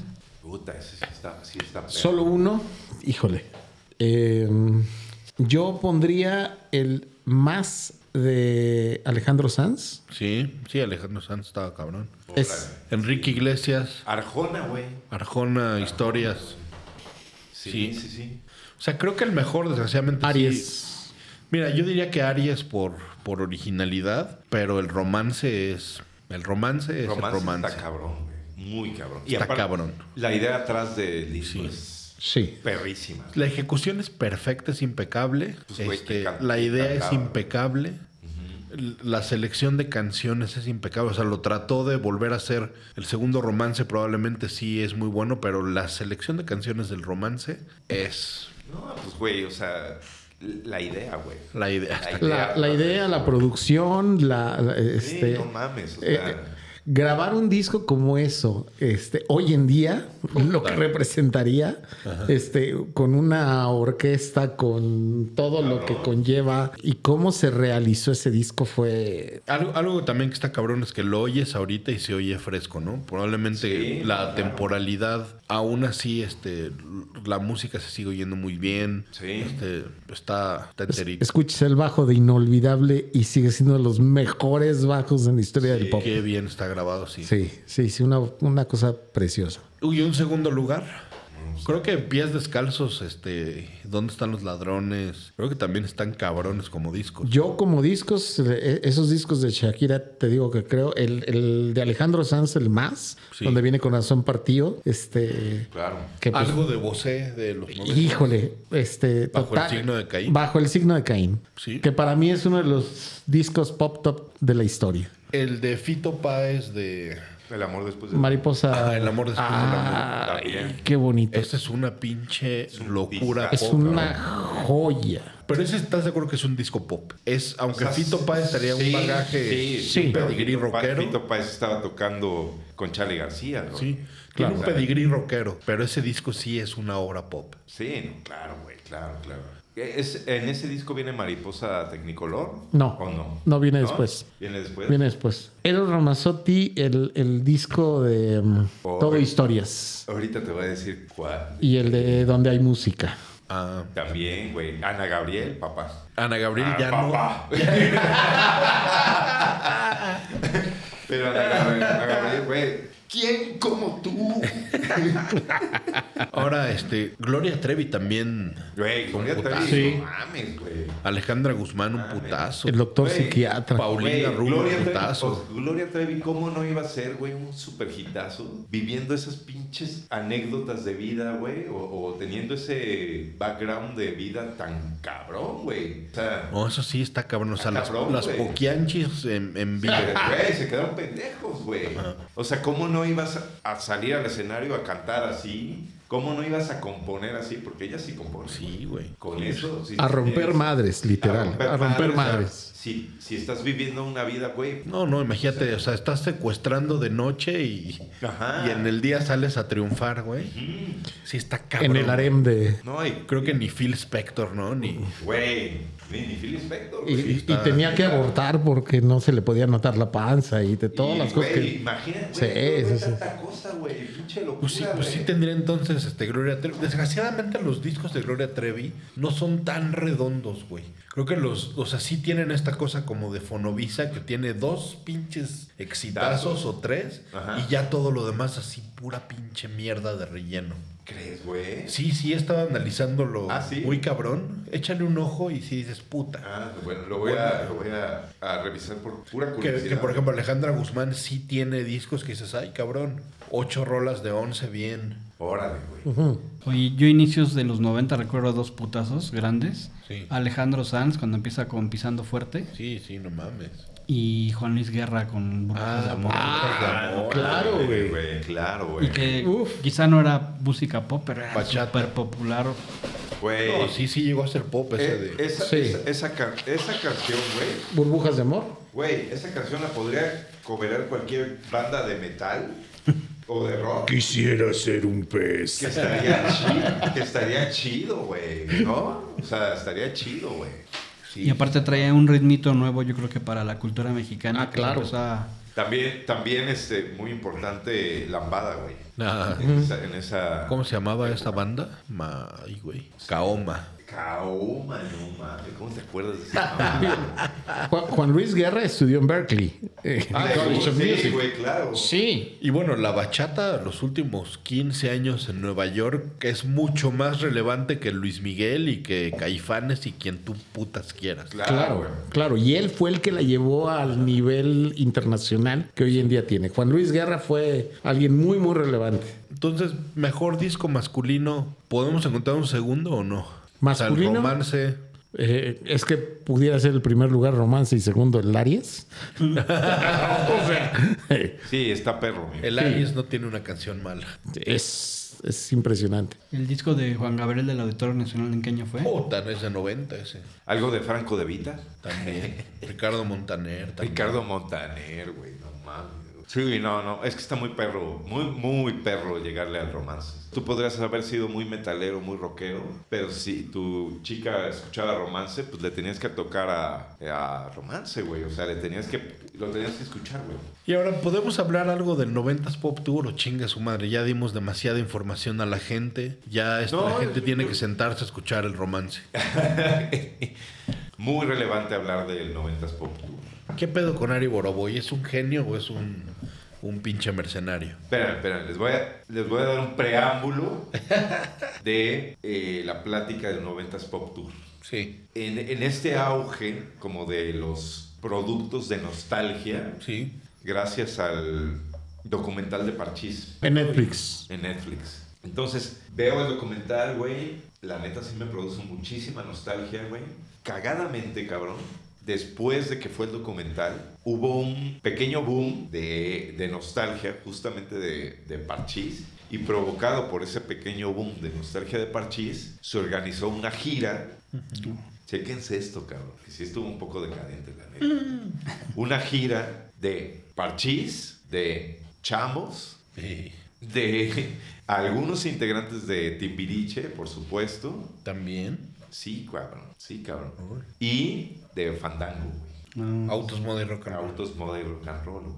Entonces hicieron como un, pues como un intento como de noventas Pop Tour, pero más ochentas, ¿no? ochentas Porque pues eso es lo de ochentas, güey. Uh-huh. Que tuvo algunas apariciones, pero justamente por la llegada del COVID, o sea, sí, de por sí no, no, no, no, no se veía mucho futuro, la neta. Por la llegada del COVID se fue, pero pues para abajo, güey, o sea, para abajo, cabrón. Sí. Y en YouTube hay este, videos de ese tour, güey. Hijo, debe estar tristísimo. Güey, ¿no? Sí está tristón, güey. O sea, sí, sí, o sea, sí como que, ah, pues sí, pues a la gente le causa nostalgia, güey. Eso es inevitable, güey. Pero de eso, a que tú ya lo plasmes o lo veas o lo intentes, pues dices, güey, no mames, o sea, no, no, güey, aguanta. Yo no sé si me hace sentir mejor. De, neta, neta, lo, lo digo en buen pedo, güey. Lo digo en buen... Estoy tratando de analizarlo aquí en esta mesa con ustedes. Pero yo no sé si me hace sentir mejor así. Porque digo, puta, o sea, yo estoy mejor, ¿no? ¿No? Sí, sí, sí. Pero bueno, es como un preámbulo para el noventas Pop Tour. Sí. Que la neta, el noventas Pop Tour, güey, es un productazo, güey. Sí, y está digno ahora que lo dices, sí tienes razón. Exacto. Es no por se, eso lo, por no eso se lo, le ve el cierre, ¿no? Exacto. Por eso lo, trajo, lo traigo no a la las mesa, costuras ahí culeras. Exacto. Mira, a mí, a mí me pasó que yo no, yo no estaba enterado que existía esa gira. Y creo que ya tiene, no sé, cinco o diez años. Sí, sí, sí. Y yo me enteré un día que, baj, que bajamos a, a cenar a un lugar y en la pantalla empezaron a poner videos de esa gira. Yo, mira, esas las conozco. ¿Qué no es fake? ¿Qué no, qué no son las de Cabal, las de Jeans, las de bla, bla? No mames, qué buena idea. ¿Cuándo pasó eso? No mames, fue la gira de los noventas. Chinga, ¿por qué no me enteré? Yo hubiera ido, güey, a ver el puro espectáculo. Güey, güey, es que mi, mi vieja fue a uno de los, no, no sé cuál es, güey. Y pues sí, le encantó, güey, le encantó, güey. Y, y yo, le, yo le dije, yo le dije, güey, la neta, yo sí hubiera ido.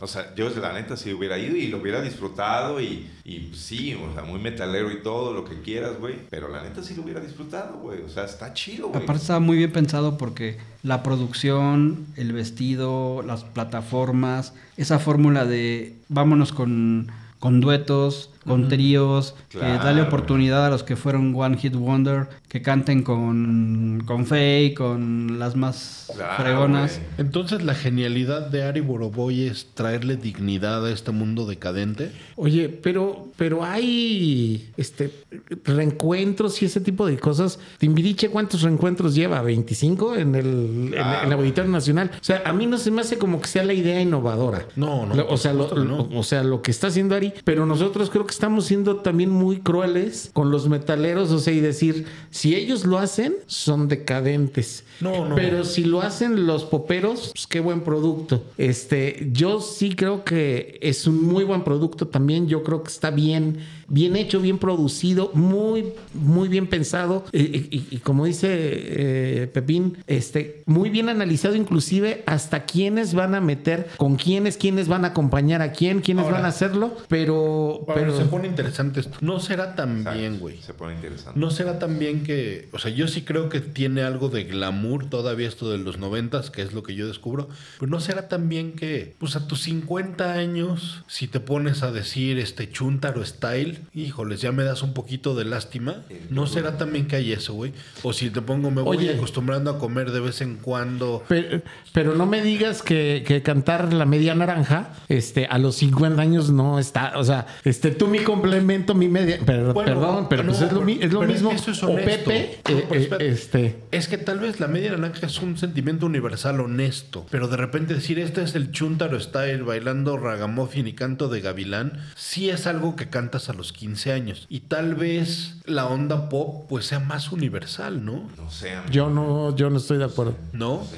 Yo no estoy no, de acuerdo. No, no, no, o sea, yo, yo... La música es atemporal y universal. Sí. No. No, no, no necesariamente. Bueno. La, la buena música, sí. Okay. ¿No la música en general? No, no. Boy, tú ahorita pones una I Was Made for Loving You Baby, es este verano de setenta y siete y a la verga. Pero la sigues escuchando ahorita y dices, ah, está chida, güey. O sea, está bien, güey. ¿No? Bueno. Está digna, pues. O sea, no, no pasa nada. Mis hijas la escuchan, ¿eh? Esa, exactamente esa rola. Mis hijas que tienen...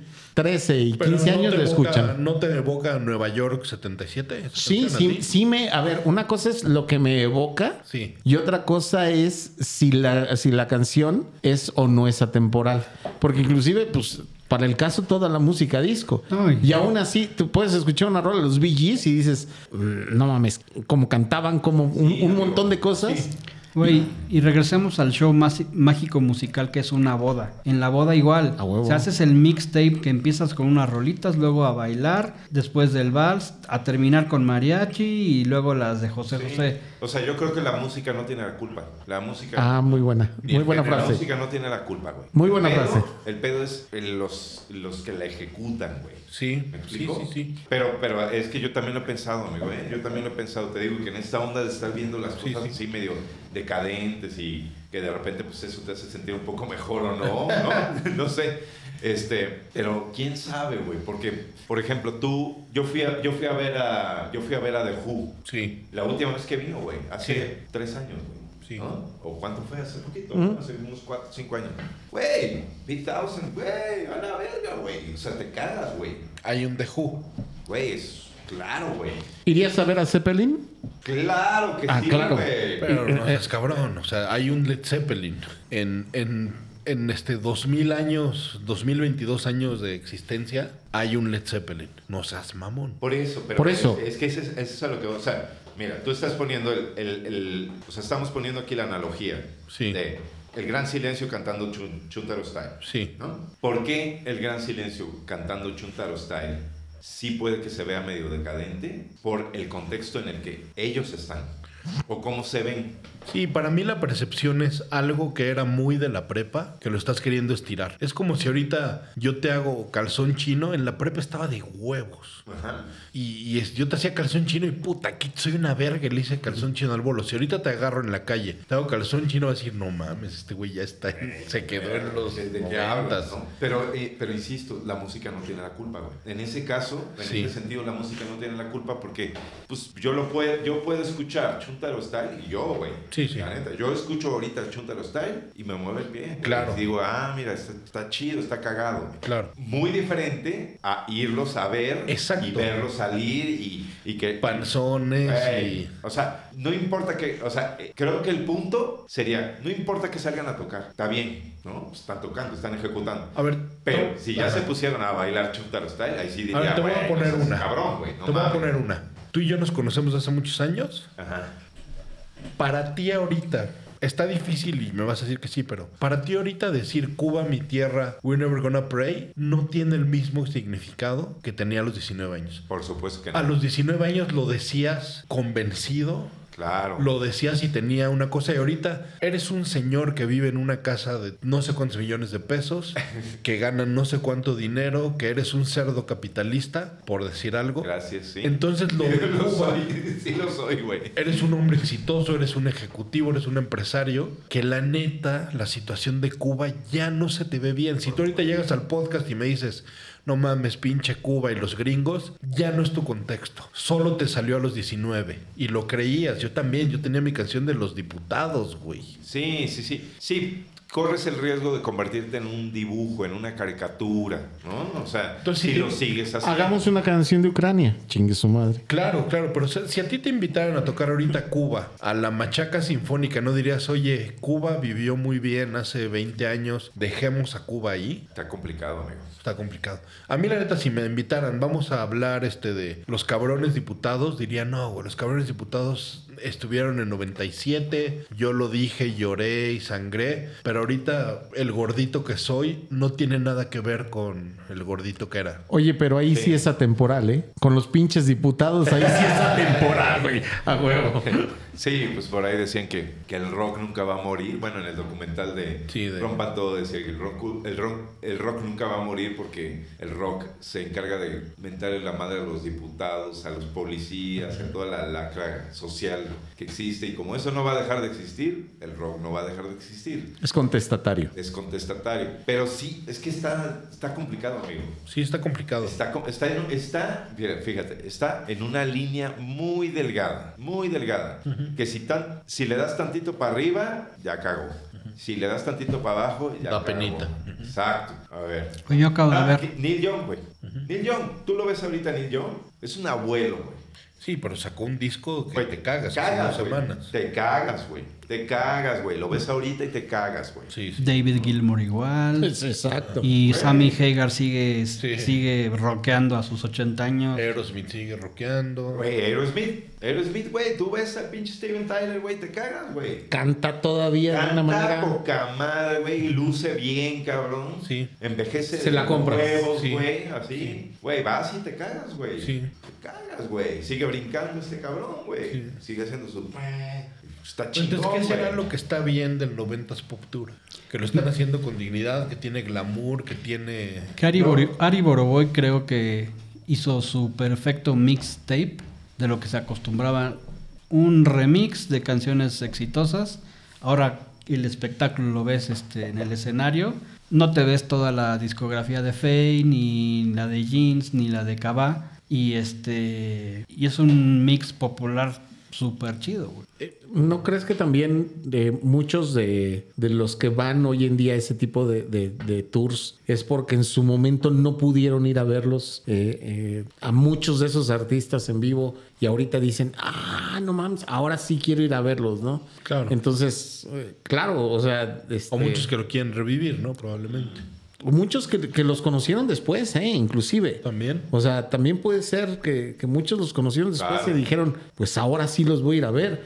Nosotros, muchas de las bandas que, que, que, que nos gustan y añoramos, las conocimos años después de que fueron, este... Digo, a Queen no nos tocó verlos en, en, en su apogeo, no nos tocó ver a Zeppelin en su apogeo, ni a, ni a Pink Floyd. Pero definitivamente hoy en día los iríamos a ver. Y eso es lo que está apostando Boroboy. Pero esas eran anomalías, ¿no? O sea, Queen era, un, era una anomalía. Fue un error, Queen, güey. Sí, claro. Es tan perfecto, tan... Sí, güey. Fue un error en la madre. Exactamente. O sea, güey. No podemos contar a ellos... Yo estoy seguro, güey, que el noventas Pop Tour está en su etapa de madurez perfecta, güey. Sí. Perfecta, güey. Sí. Si se pasan un poquito, uh-huh.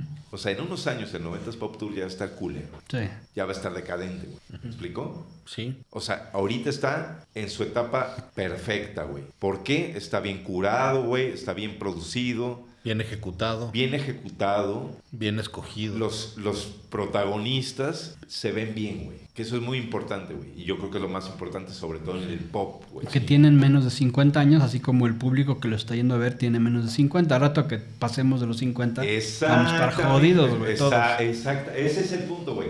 Sí, Esa Face, es la línea delgada, güey. Face se sigue viendo impresionante, güey. Bueno, yo, yo la sigo en Instagram, güey. No mames, güey. Te cagas, güey. Tienes toda la razón, güey. Lo que tiene es que está bien cuidado y tiene un buen filtro.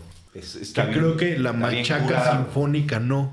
Chinga su madre, está Jonás, llámale a Jonás. Oye, pero Jonás ya está gordito y ya chinga su madre, tú tráetelo. Y hay una parte también que la música es imagen. Y yo quiero oh, sentirme, güey. yo quiero admirar a alguien. Y de repente, pues sí, o sea, no sé si vieron a Vince Neil el año pasado, antepasado. Vince Neil se puso a tocar antes de la gira de Mötley Crüe y Vince Neil ahorita es un cabrón de ciento cincuenta kilos que no puede cantar, claro. no puede respirar ni moverse. Y ahí es donde dices, no, pues... Es que, es que son, son, o sea, es son como grados sí. de edad y de madurez claro. que tantito te pasas y ya no, güey.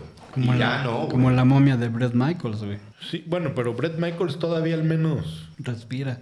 Y todavía canta, ¿no? No sé si vieron ahora a Sebastian Bach, que Sebastian este, le... Ya, así está gordísimo. No, no, no, güey. No, no, no. Sebastian ahora le recomendó, no me acuerdo si Tom Morello o Jerry Cantrell, el yoga Bikram. Ah. Entonces ahorita está flaquísimo, güey. Ah, no sé. Está no. cantando como nunca. Chécate el Instagram ah, de Sebastian. Qué cagado, güey. Qué cagado. Güey. Se fue a Las Vegas, está haciendo yoga y presume que otra vez está flaco, güey. Claro. Que se la pasa sin camisa. Qué y... cagado, güey. Es que sí, güey. Es eso. Yo creo que es eso, güey. O sea, está, o sea, está bien curado, ¿no? Sí. Es, se ven bien. Los... Ah, es bueno. una, hay una parte visual. O sea, claro, a ti te gustaban jeans porque dicen unas viejotas y ahorita claro. probablemente son unas señorotas. Güey, son unas señorotas, güey. Claro. O sea, pero ese es el pop, güey. O sea, ese claro. es pop, güey. Pop es eso. Bueno, o sea, es que se vean bien, bien que, que luzcan bien. Que... O sea, tú acuérdate, la neta, la neta, o sea, vamos a ser honestos. ¿Cuál era la diferencia cuando veíamos o tocábamos con Molotov o Resorte? La neta, se vestían, tenían se mejores ve, tenis que tú. Claro, güey. Tenían mejores jeans que tú, mejores playeras que tú. Mejores instrumentos. Mejores que instrumentos. Tú, ajá. Sí, y la güey. neta, pues sí, nosotros nos veíamos... Se nos veía el, este, ahí el... Barrio. El barrio. El barrio. No, déjate el barrio. Sí. O sea, se nos veía la precariedad, güey. O sea, no teníamos lana, güey. O sea, exacto. No lo que platicábamos ahorita, Mari y yo. Yo tenía un bajo que me costó mil pesos. Juan tenía un Tobías que le costó ocho mil dólares. Claro, güey. Y la neta, se nota. Tú cuando estás ahí en el escenario pues, viendo a un güey, Juan con un Warwick, con un Spector de cuatro mil, cinco mil dólares, sí se nota, güey. Claro, güey. Yo por eso vine a Vale Skate. Claro. Cuando andaba yo con Thanos, vine a Vale Skate a pedirles patrocinio, cabrón. Sí, para no vernos. Para no vernos. La así, playera güey. de cómics. Ah, güey, claro, güey. Sí, hay es muy, una pila. Muy importante, güey. Muy importante, güey. Pues es eso, güey. Sí, tan es así que tú querías la playera de Charles Manson de Axl Rose, querías la gorra de N W A ah, de Axl Rose, querías el pantalón de cuero de Slash. Claro, que no, no, no, nada más no tomabas en cuenta que costaban a la nota, güey, ¿no? Claro, hay un aspecto claro, visual güey. aspiracional que pues, si ya no puedes causar la aspiracionalidad, pues ya mejor quédate en casa. Claro. Y, y los rockeros que han envejecido bien y los que han envejecido muy mal. Claro. O sea, claro. este... Axel ha envejecido muy mal. Sí. Y Slash, tú lo sigues viendo, a pesar de que si el cabello, lo que sí, quieras, sí, ese sí. cabrón lo sigues viendo igualitos. Claro. Este... Tan es así que tú, ¿qué guitarra tienes? Una Gibson Les Paul por, por Slash. ¿Y de qué color es? Este, bueno, es negra, pero... Ah. Este, sí. No, ¿tu batería por qué es Yamaha? Por, por, por Matt Sorum, por exacto. Guns N' Roses. Sí, sí había sí, un, sí. un aspecto ahí... Visual, querías, claro. Tenis, sí, sí. sí, o sea, el noventas Pop Tour, güey, es un productazo, güey. Claro. Está súper bien curado, está muy bien producido, güey. O sea, tú ves el vestuario, güey. O sea, yo... Imagínate, güey. O sea, ¿qué, ¿qué tan vena pop tendré? Que yo sigo algunas de las de Gabá en mi Instagram, güey. Sí, ¿no? En todo. A Daniela Magún. Uf. Güey, está guapísima. Uf. Guapísima, está buenísima, cabrón. Tú ves cómo sale vestida y dices, güey, se ve, o sea, tiene el billete para invertirle, güey, en un vestuario que te cagas, güey. Te cagas, güey. Sube una foto, güey, se ve preciosa, güey, la vieja, güey. Y eso y se ve es cool, güey. Dignidad, respeto, percep- autopercepción o la curaduría, curaduría de Ari Boroboy. Y eso le falta entonces al sinfónico y al... Que alguien diga, oye... Pinche Lino Nava, no seas mamón, güey. Ponte una, un sombrero más chido. Rasúrate. Pues, rasúrate. Pero es que no, es que es... No sé, güey. O sea, son mundos diferentes, güey. Oye, ¿quién sí, es...? Pero es espectáculo. ¿Quién es el Ari Boroboy de Estados Unidos, por ejemplo? Pues yo creo que un, este... Perry Farrell. O oh, también, ¿sabes quién te iba a decir? Este Mensch, el... el... El manager de Alice Cooper, Gordon ah, Shep. Sí, sí. Ah. Shep Gordon. Sí, sí, sí. Es que hay yo... un documental de él muy bueno. Sí. Muy bueno. Supermensch. El fin de semana estuve haciéndome unas chaquetas mentales bien cabronas. Sí. Y traigo unas ideas para Ari Boroboy para que se internacionalice o a para, ver. para estos gallos. Imagínate, así con esa misma logística. fórmula, Ajá. logística, este, con ese mismo espectáculo. Que se presenten en un en una arena, en un foro, uh-huh. en playaditas, este, encueradas con cuero negro, uh-huh. bien rockerotas, uh-huh. Alana Miles, uh-huh. Shirley Manson, Gwen Stefani uh-huh. y Saffron, que es la, la vocalista de, un, de un, una bandita One Hit Wonder que se llamaba República, y que se avienta en un toquín ahí entre ellas. Está bueno. Segundo acto, uh-huh. poco más este, intelectual. Al, en el mismo, en el mismo, al mismo tiempo, Alanis Morissette, Fiona Apple, Tori Amos y Meredith Brooks. Lástima que ya se murió la de Cranberries, porque también hubiera... Dolores O'Riordan. Y la, la tenía Alanis aquí... Morissette. Y lo, lo, lo pensé, ¿eh? Así en una cha- otra chaqueta. Sí. Eh, Sinead O'Connor, Dolores O'Riordan ah, y Linda Perry. Es. Mm. Y Alanis Morissette ahí estarían las, las cuatro. Estarían Estaba en la segunda, en el Tori Amos, ¿no? Ah, también. Ahora ahí te, ahí te va uno decadente que este ya, ya no se vería bien, pero, sí. pero también me la apliqué, ¿no? En el mismo foro, cantando, bailando la misma rola al mismo tiempo. Lita Ford, ajá. Joan Jett, ah. Debbie Harry y Ann Wilson. Ah, pues no está mal, ¿eh? No, está de huevos. O sea, eh, creo que ellas envejecieron bastante bien, ¿eh? Pero ¿sabes qué se me antoja más? En un crucero, güey. Ándale. Que sea el sábado, el jueves, que sea en la tarde, este de último acústico, pedota, que sea rockero. Sí. Así, así hay unos rockeros, sí, ¿eh? Sí, sí, sí, claro. Los cruceros donde vas a... Eso yo, lo, yo lo que siento que falta es veneno, güey. O sea, onda, güey. ¿No? O sea, malicia, cabrón. ¿Quién más hiciste? ¿Qué más ejercicios? Joan Osborne. Ajá. La de... Meredith Brooks. Sheryl Crow y Paula Cole. Oh. Y ya el último, ese ya sí, nada que ver ni rockero. Lisa Loeb, Eddie ah, Brickell y Hope, Hope Sandoval de, de Macy Star. Me leíste la cabeza con Lisa Loeb. Está bueno. Yo quiero preguntarles dos cosas. ¿Qué aprendimos del noventas Pop Tour? De la nostalgia, de irse temprano, de quedarse. Puta, esa es la primera. Y la segunda, quiero ver cómo acabaron ustedes la década más maravillosa de, del mundo. Mi querido Bolo. Ay, cabrón. Creo que es básico eh, retirarse en el momento exacto, ¿no? O sea, en, a tiempo, cabrón. O sea, en el momento perfecto. Porque hay que... Yo siempre, siempre pienso eso, ¿no? O sea... Llega un momento en la vida en que, güey, es la pérdida paulatina del criterio, cabrón, ¿no? O sea, tú sientes que tienes un buen criterio, pero como que la vida te va llevando a, a interesarte o a pensar en otras cosas, y ese criterio tan rígido y tan fuerte que tenías y tan bien afinado que tenías, pues se va perdiendo, güey, se va perdiendo, se va perdiendo y te, y te lleva a hacer cosas como estas que platicábamos, ¿no? Que de repente dices, güey, ya, güey, ya no mames, ¿no? Si vas a hacer algo, que sea un producto bien hecho, uh-huh. bien pensado, que luzca sí. bien, que se vea bien, cabrón. Sí. La ejecución que sea impecable. Que la ¿no? ejecución sea impecable, cabrón. O sea, que esté, que tenga, que agregue, que agregue, que agregue valor, perdón, uh-huh. y no al contrario, cabrón, ¿no? Hay que cuidar esa línea delgada. Perfecto. ¿Cómo terminé los noventas? Pues los norve- li- literalmente terminé los noventas casi terminando Thanatos, güey. ¿El fin de año te acuerdas? ¿Ese fin de año que hiciste? No me acuerdo. No me acuerdo. Sí, sí me acuerdo. Sí, ya me acordé. A ver. Este, que yo estaba muy en esta onda del, pues, de las disparidades sociales. Uh-huh. Y me acuerdo que estaba yo viendo la tele y estaba eh, empezando como toda la fiesta de la, de la llegada de los, de los uh-huh. dos mil, cabrón. Sí. Y entonces recuerdo perfectamente que estaba ahí con nosotros un tío que yo quería mucho.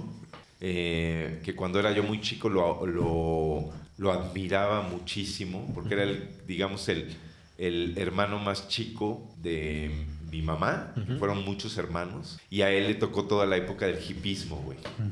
Entonces era como un tío, ya sabes, cool, sí. hippie, cuando éramos chicos, güey. Pero ya después cuando fue más grande, ya como que un poquito ya le empezó a... Pues lo empezó a envolver como... Pues la adultez muy cabrón, güey, uh-huh. muy culera, güey. Y entonces ya para esa época ya no concordábamos mucho en ideas, güey. Uh-huh. Tristemente, ¿no? Y entonces, este, como que me acuerdo muy bien que están como todas las festividades de la llegada del dos mil. Uh-huh. Y estábamos viéndolo en la tele. Uh-huh. Y él y yo empezamos como a discutir y yo le, yo le discutí a él que estábamos jodidos o, o el país estaba jodido por culpa de la gente que nos gobernaba, uh-huh. ¿no? Y él me discutía que, que pero ¿por qué? No sé, y, y discutíamos en ese momento de justamente de la llegada de dos mil. Qué cabrón. Cabrón, ¿no? Bolo, un placer, cabrón. Mi querido Omar Zamora. Yo, a ver, yo sí creo que este tour de la nostalgia... Eh, también coincido con Bolo, eh, eh, tienes que hacerlo de una manera correcta, debes de hacerlo bien, bien preparado, bien pensado, eh, bien ejecutado, eh, pero Eh, yo creo que esa nostalgia va a ser muy difícil que se acabe. Eh, sí, probablemente en cuatro o cinco años este tour pop, pop de los noventa ya se vuelva decadente, pero yo sí creo que va a seguir habiendo gente que quiera seguir yéndolos a ver. Uh-huh. y, y que va a ir cambiando, evolucionando. A fin de cuentas, lo que han hecho estos güeyes muy bien también es cambiar a los artistas. No siempre es el mismo. O sea, no, no en todos los tours está Sentidos Opuestos, no en todos los tours está Jeans. Entonces han ido rotando a los artistas y eso ha sido que la fórmula funcione bastante bien durante ya varios años el, el, el pop tour de los noventa. Entonces yo creo que todavía le resta un, un rato y que todavía va, va a seguir gente que, que va con esta nostalgia. Eh, yo también recuerdo muy bien mi fin del, del año este, noventa y nueve para entrar al dos mil, porque yo, siendo ingeniero en sistemas, estábamos con el Y dos K. Ah, Entonces, este... nadie sabía qué iba a pasar, güey. La falla del milenio, que todo el mundo estaba esperando este, problemas. Entonces, estábamos eh, literal en guardia, en, en, en, este, en espera a ver qué sucedía. Este, estábamos festejando, recuerdo muy bien, en casa de mi tía, pero estábamos todos este, preparados para llegar el año dos mil. Y el primero de enero estuve eh, trabajando, el día dos de enero estuve trabajando hasta altas horas de la noche en la oficina haciendo pruebas. A lo güey, porque no pasó nada. No pasó nada. Gracias a él, pendejo, bueno. Cuáles güey. Gracias a pincho mal, no pasó no nada. Se ca- no se cayó el sistema de, de la empresa en la que eh, laborábamos. Bueno, yo laboraba y tú laboras. ¿En qué empresa estabas, güey? No se puede decir. ¿No? Entonces, este, en ese entonces... Ah. En ese entonces yo estuve trabajando el primero de enero. A mí me tocó estar ahí trabajando. Salvar al mundo. Salvar al mundo para que no, no se cayeran los correos electrónicos. Órale. Así tal cual. Cagado. Muchas gracias, güey. Es una agasajo tenerte. Igualmente, gracias. Pepín. Pues mira, a mí los noventas, uh-huh. y ahorita regreso al, a los noventas Pop Tour. Los noventas fue una década de aprendizaje de todo tipo, ¿no? Musical fue la más relevante. Porque al final de los noventas... yo pensé que ya había crecido, pero no, todavía seguía con muchas inseguridades y también pensaba que en el año dos mil iba a venir el fin del mundo y iban a bajar los aliens. Confiaba en Jaime Maussan que me guiara sobre qué hacer, ¿no? Pero sí, musicalmente fue, fue una década de aprendizaje, fue una década en su, en su primera mitad que no tenía, que, que yo este, viví muy, muy fácilmente, no tenía... más obligación que estudiar. Uh-huh. Y justo eh, toda la nostalgia que genera la música es cuando te lleva a esa, a esa época donde no tenías pedos, güey, no trabajabas, uh-huh. no tenías vieja, este, no tenías, o sea, eras, eras, eras carefree por el mundo, ¿no? No tenías grandes responsabilidades, no tenías lana tampoco, pero no necesitabas más, ¿no? Entonces, claro. Si esa nostalgia te lleva a ese momento con que pues, no tenías un pedo, ¿no? Y que, y que tu vida era lo mismo, la fiesta, el desmadre, toda la música que vivías con el desmadre. Y bueno, al final de, de, lo, de, de los noventas, iniciando el dos mil, igual con esas inseguridades y que no sabía si iba a arrancar mi Windows. Afortunadamente, gracias a Omar, arrancó. Los noventas fueron esenciales en todo tipo. Aprendizaje y sobre todo eh, música y aprendizaje musical, y que yo pensé que, que ya después de los noventas no iba a sorprenderme nada musicalmente. Afortunadamente vinieron bandas como The Strokes, este, Arctic Mon- Monkeys, Interpol y muchas otras más que también Miranda. Me, algunas que me, que me tocó este, ir a conciertos con Omar, con otros cuates, y que pues todo lo que ya habías aprendido anterior, te empezaste... Seguí sorpre- sorprendiéndome a, a partir de los dos mil, ¿no? ¿Y cómo, cómo acabaste los dos mil? ¿Los noventa? O sea, no me acuerdo. Yo sí me acuerdo. Íbamos regresando de tocar en Querétaro. Ajá. Una pinche tocada horrible, infame, que este, vimos cómo acuchillaban a un güey. No mames. Nos dieron de comer un pollo rostizado. Creo que eran tres pollos rostizados a cincuenta músicos. Que habían varias bandas de ska, que tú sabes cómo comen las bandas de ska.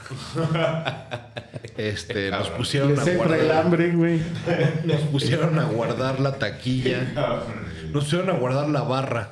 Éramos los menos irresponsables, nos pusieron a guardar la barra, entonces nos pusimos hasta la madre y le dimos chupes gratis al Pimentel de Transmetal. Por lo menos desquitaron, ¿no, amigo? Y este, me acuerdo lo más bonito, güey. Nos quisimos regresar temprano para ver el fin de año, eh, cada quien en su casa, y el camión en el que íbamos estaba muy lento, entonces me tocó en la carretera de Querétaro a México ver los pinches fuegos artificiales con mi mejor amigo y con esperanzas de que ese año íbamos a grabar un disco que nunca llegó. Ya no hay patrocinador. Okay. Café. Eh, Duarte Platas, ¿cómo se llama tu café que me dices que nos patrocina? Se me olvidó, hoy no hablamos de Duarte Platas. Algo que quieras. Des- despide con un mensaje a Duarte Platas. Este. Que chinga su madre Duarte Platas. Chinga su madre Duarte Platas. Abur.